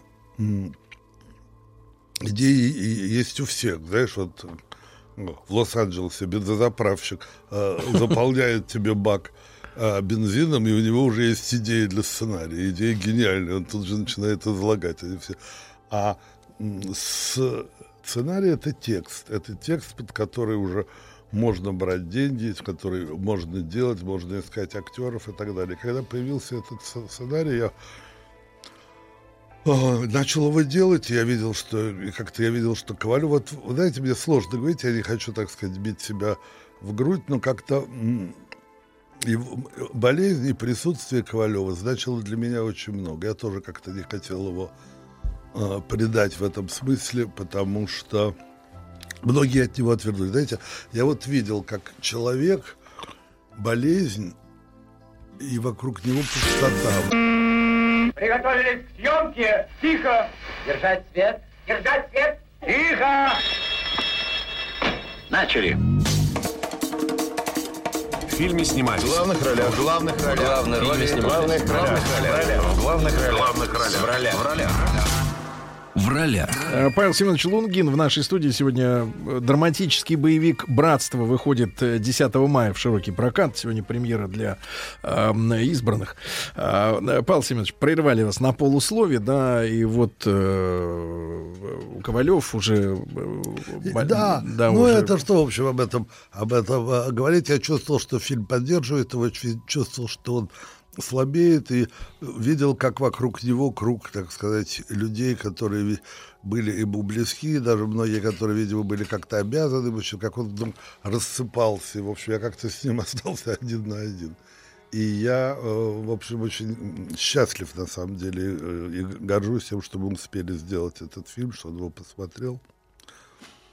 И эм, Ну вот, собственно говоря, снимали в, в Дагестане.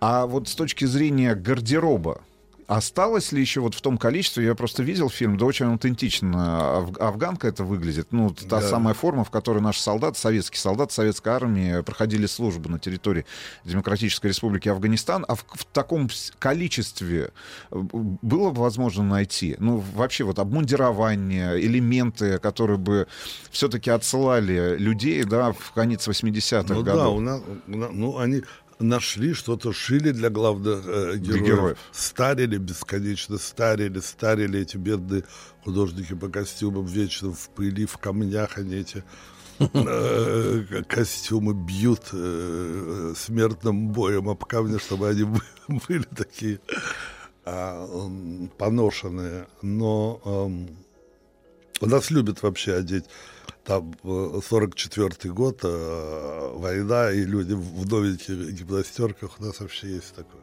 Да. Нет, мы не допускали такого. Павел Семенович, а почему без женщин? Кто принял такое решение? Потому Ну, что вот говорят... Обычно Да. маркетологи Да. говорят, нужна женская линия Обязательно, потому любовная. что иначе девушки, они, которые будут смотреть, они будут глазами хлопать, ждать... Не понимать. Ждать э, трагическую, например, или наоборот счастливую любовь на экране. Ну, я не знаю, как-то э, так э, начал писать. Там как-то не было места, потому что я, я думал, э, мы думали потом с э, э, Сашей вставлять туда что, какую-то медсестру э, или вечную связистку. э, и, э, и- и- и хотелось по-серьезному. Но вы знаете, женщины хорошо реагируют на этот фильм. Там так много разнообразных мужчин. Они разные, у них у каждого есть свое На любой, обаяние. на любой, так сказать, вкус. Да, есть Кирилл э, Пирогов, есть Федя Лавров, есть э, молодой сумеречный герой, красивый, новый, кстати, актер совершенно, Антон Мамот, который там тоже главную роль, одну, одну из главных ролей играет. Ян Цапник там смешной и обаятельный Кузнецов. Ну, в общем, там, там такой настоящий букет мужчин, и это ведь иллюзия, что женщины ходят смотреть на женщин в кино. Они ходят смотреть на мужчин. Это мы ходим смотреть на женщин. Э, Павел Семенович, ну и, э, и вот все-таки возвращаясь да, к началу нашего разговора, у нас э, несколько раз прозвучала фраза, что молодежи так говорить об Афганистане не надо. Вы цитировали, да, вот, э, высказывание. А что узнает из этого фильма молодежь? Она узнает э, как бы себя, это мост через, там, через 30-35 лет э, к новому поколению, или люди окончательно изменились, и людям будет просто интересно смотреть на то, какие их родители были? Такой глубокий вопрос, э, действительно. А, я думаю, что они все-таки узнают себя. Я думаю, что они узнают себя, увидят себя в этих ситуациях, а, подумают о себе, проверят себя. Там даже мы делали такую фокус-группу и,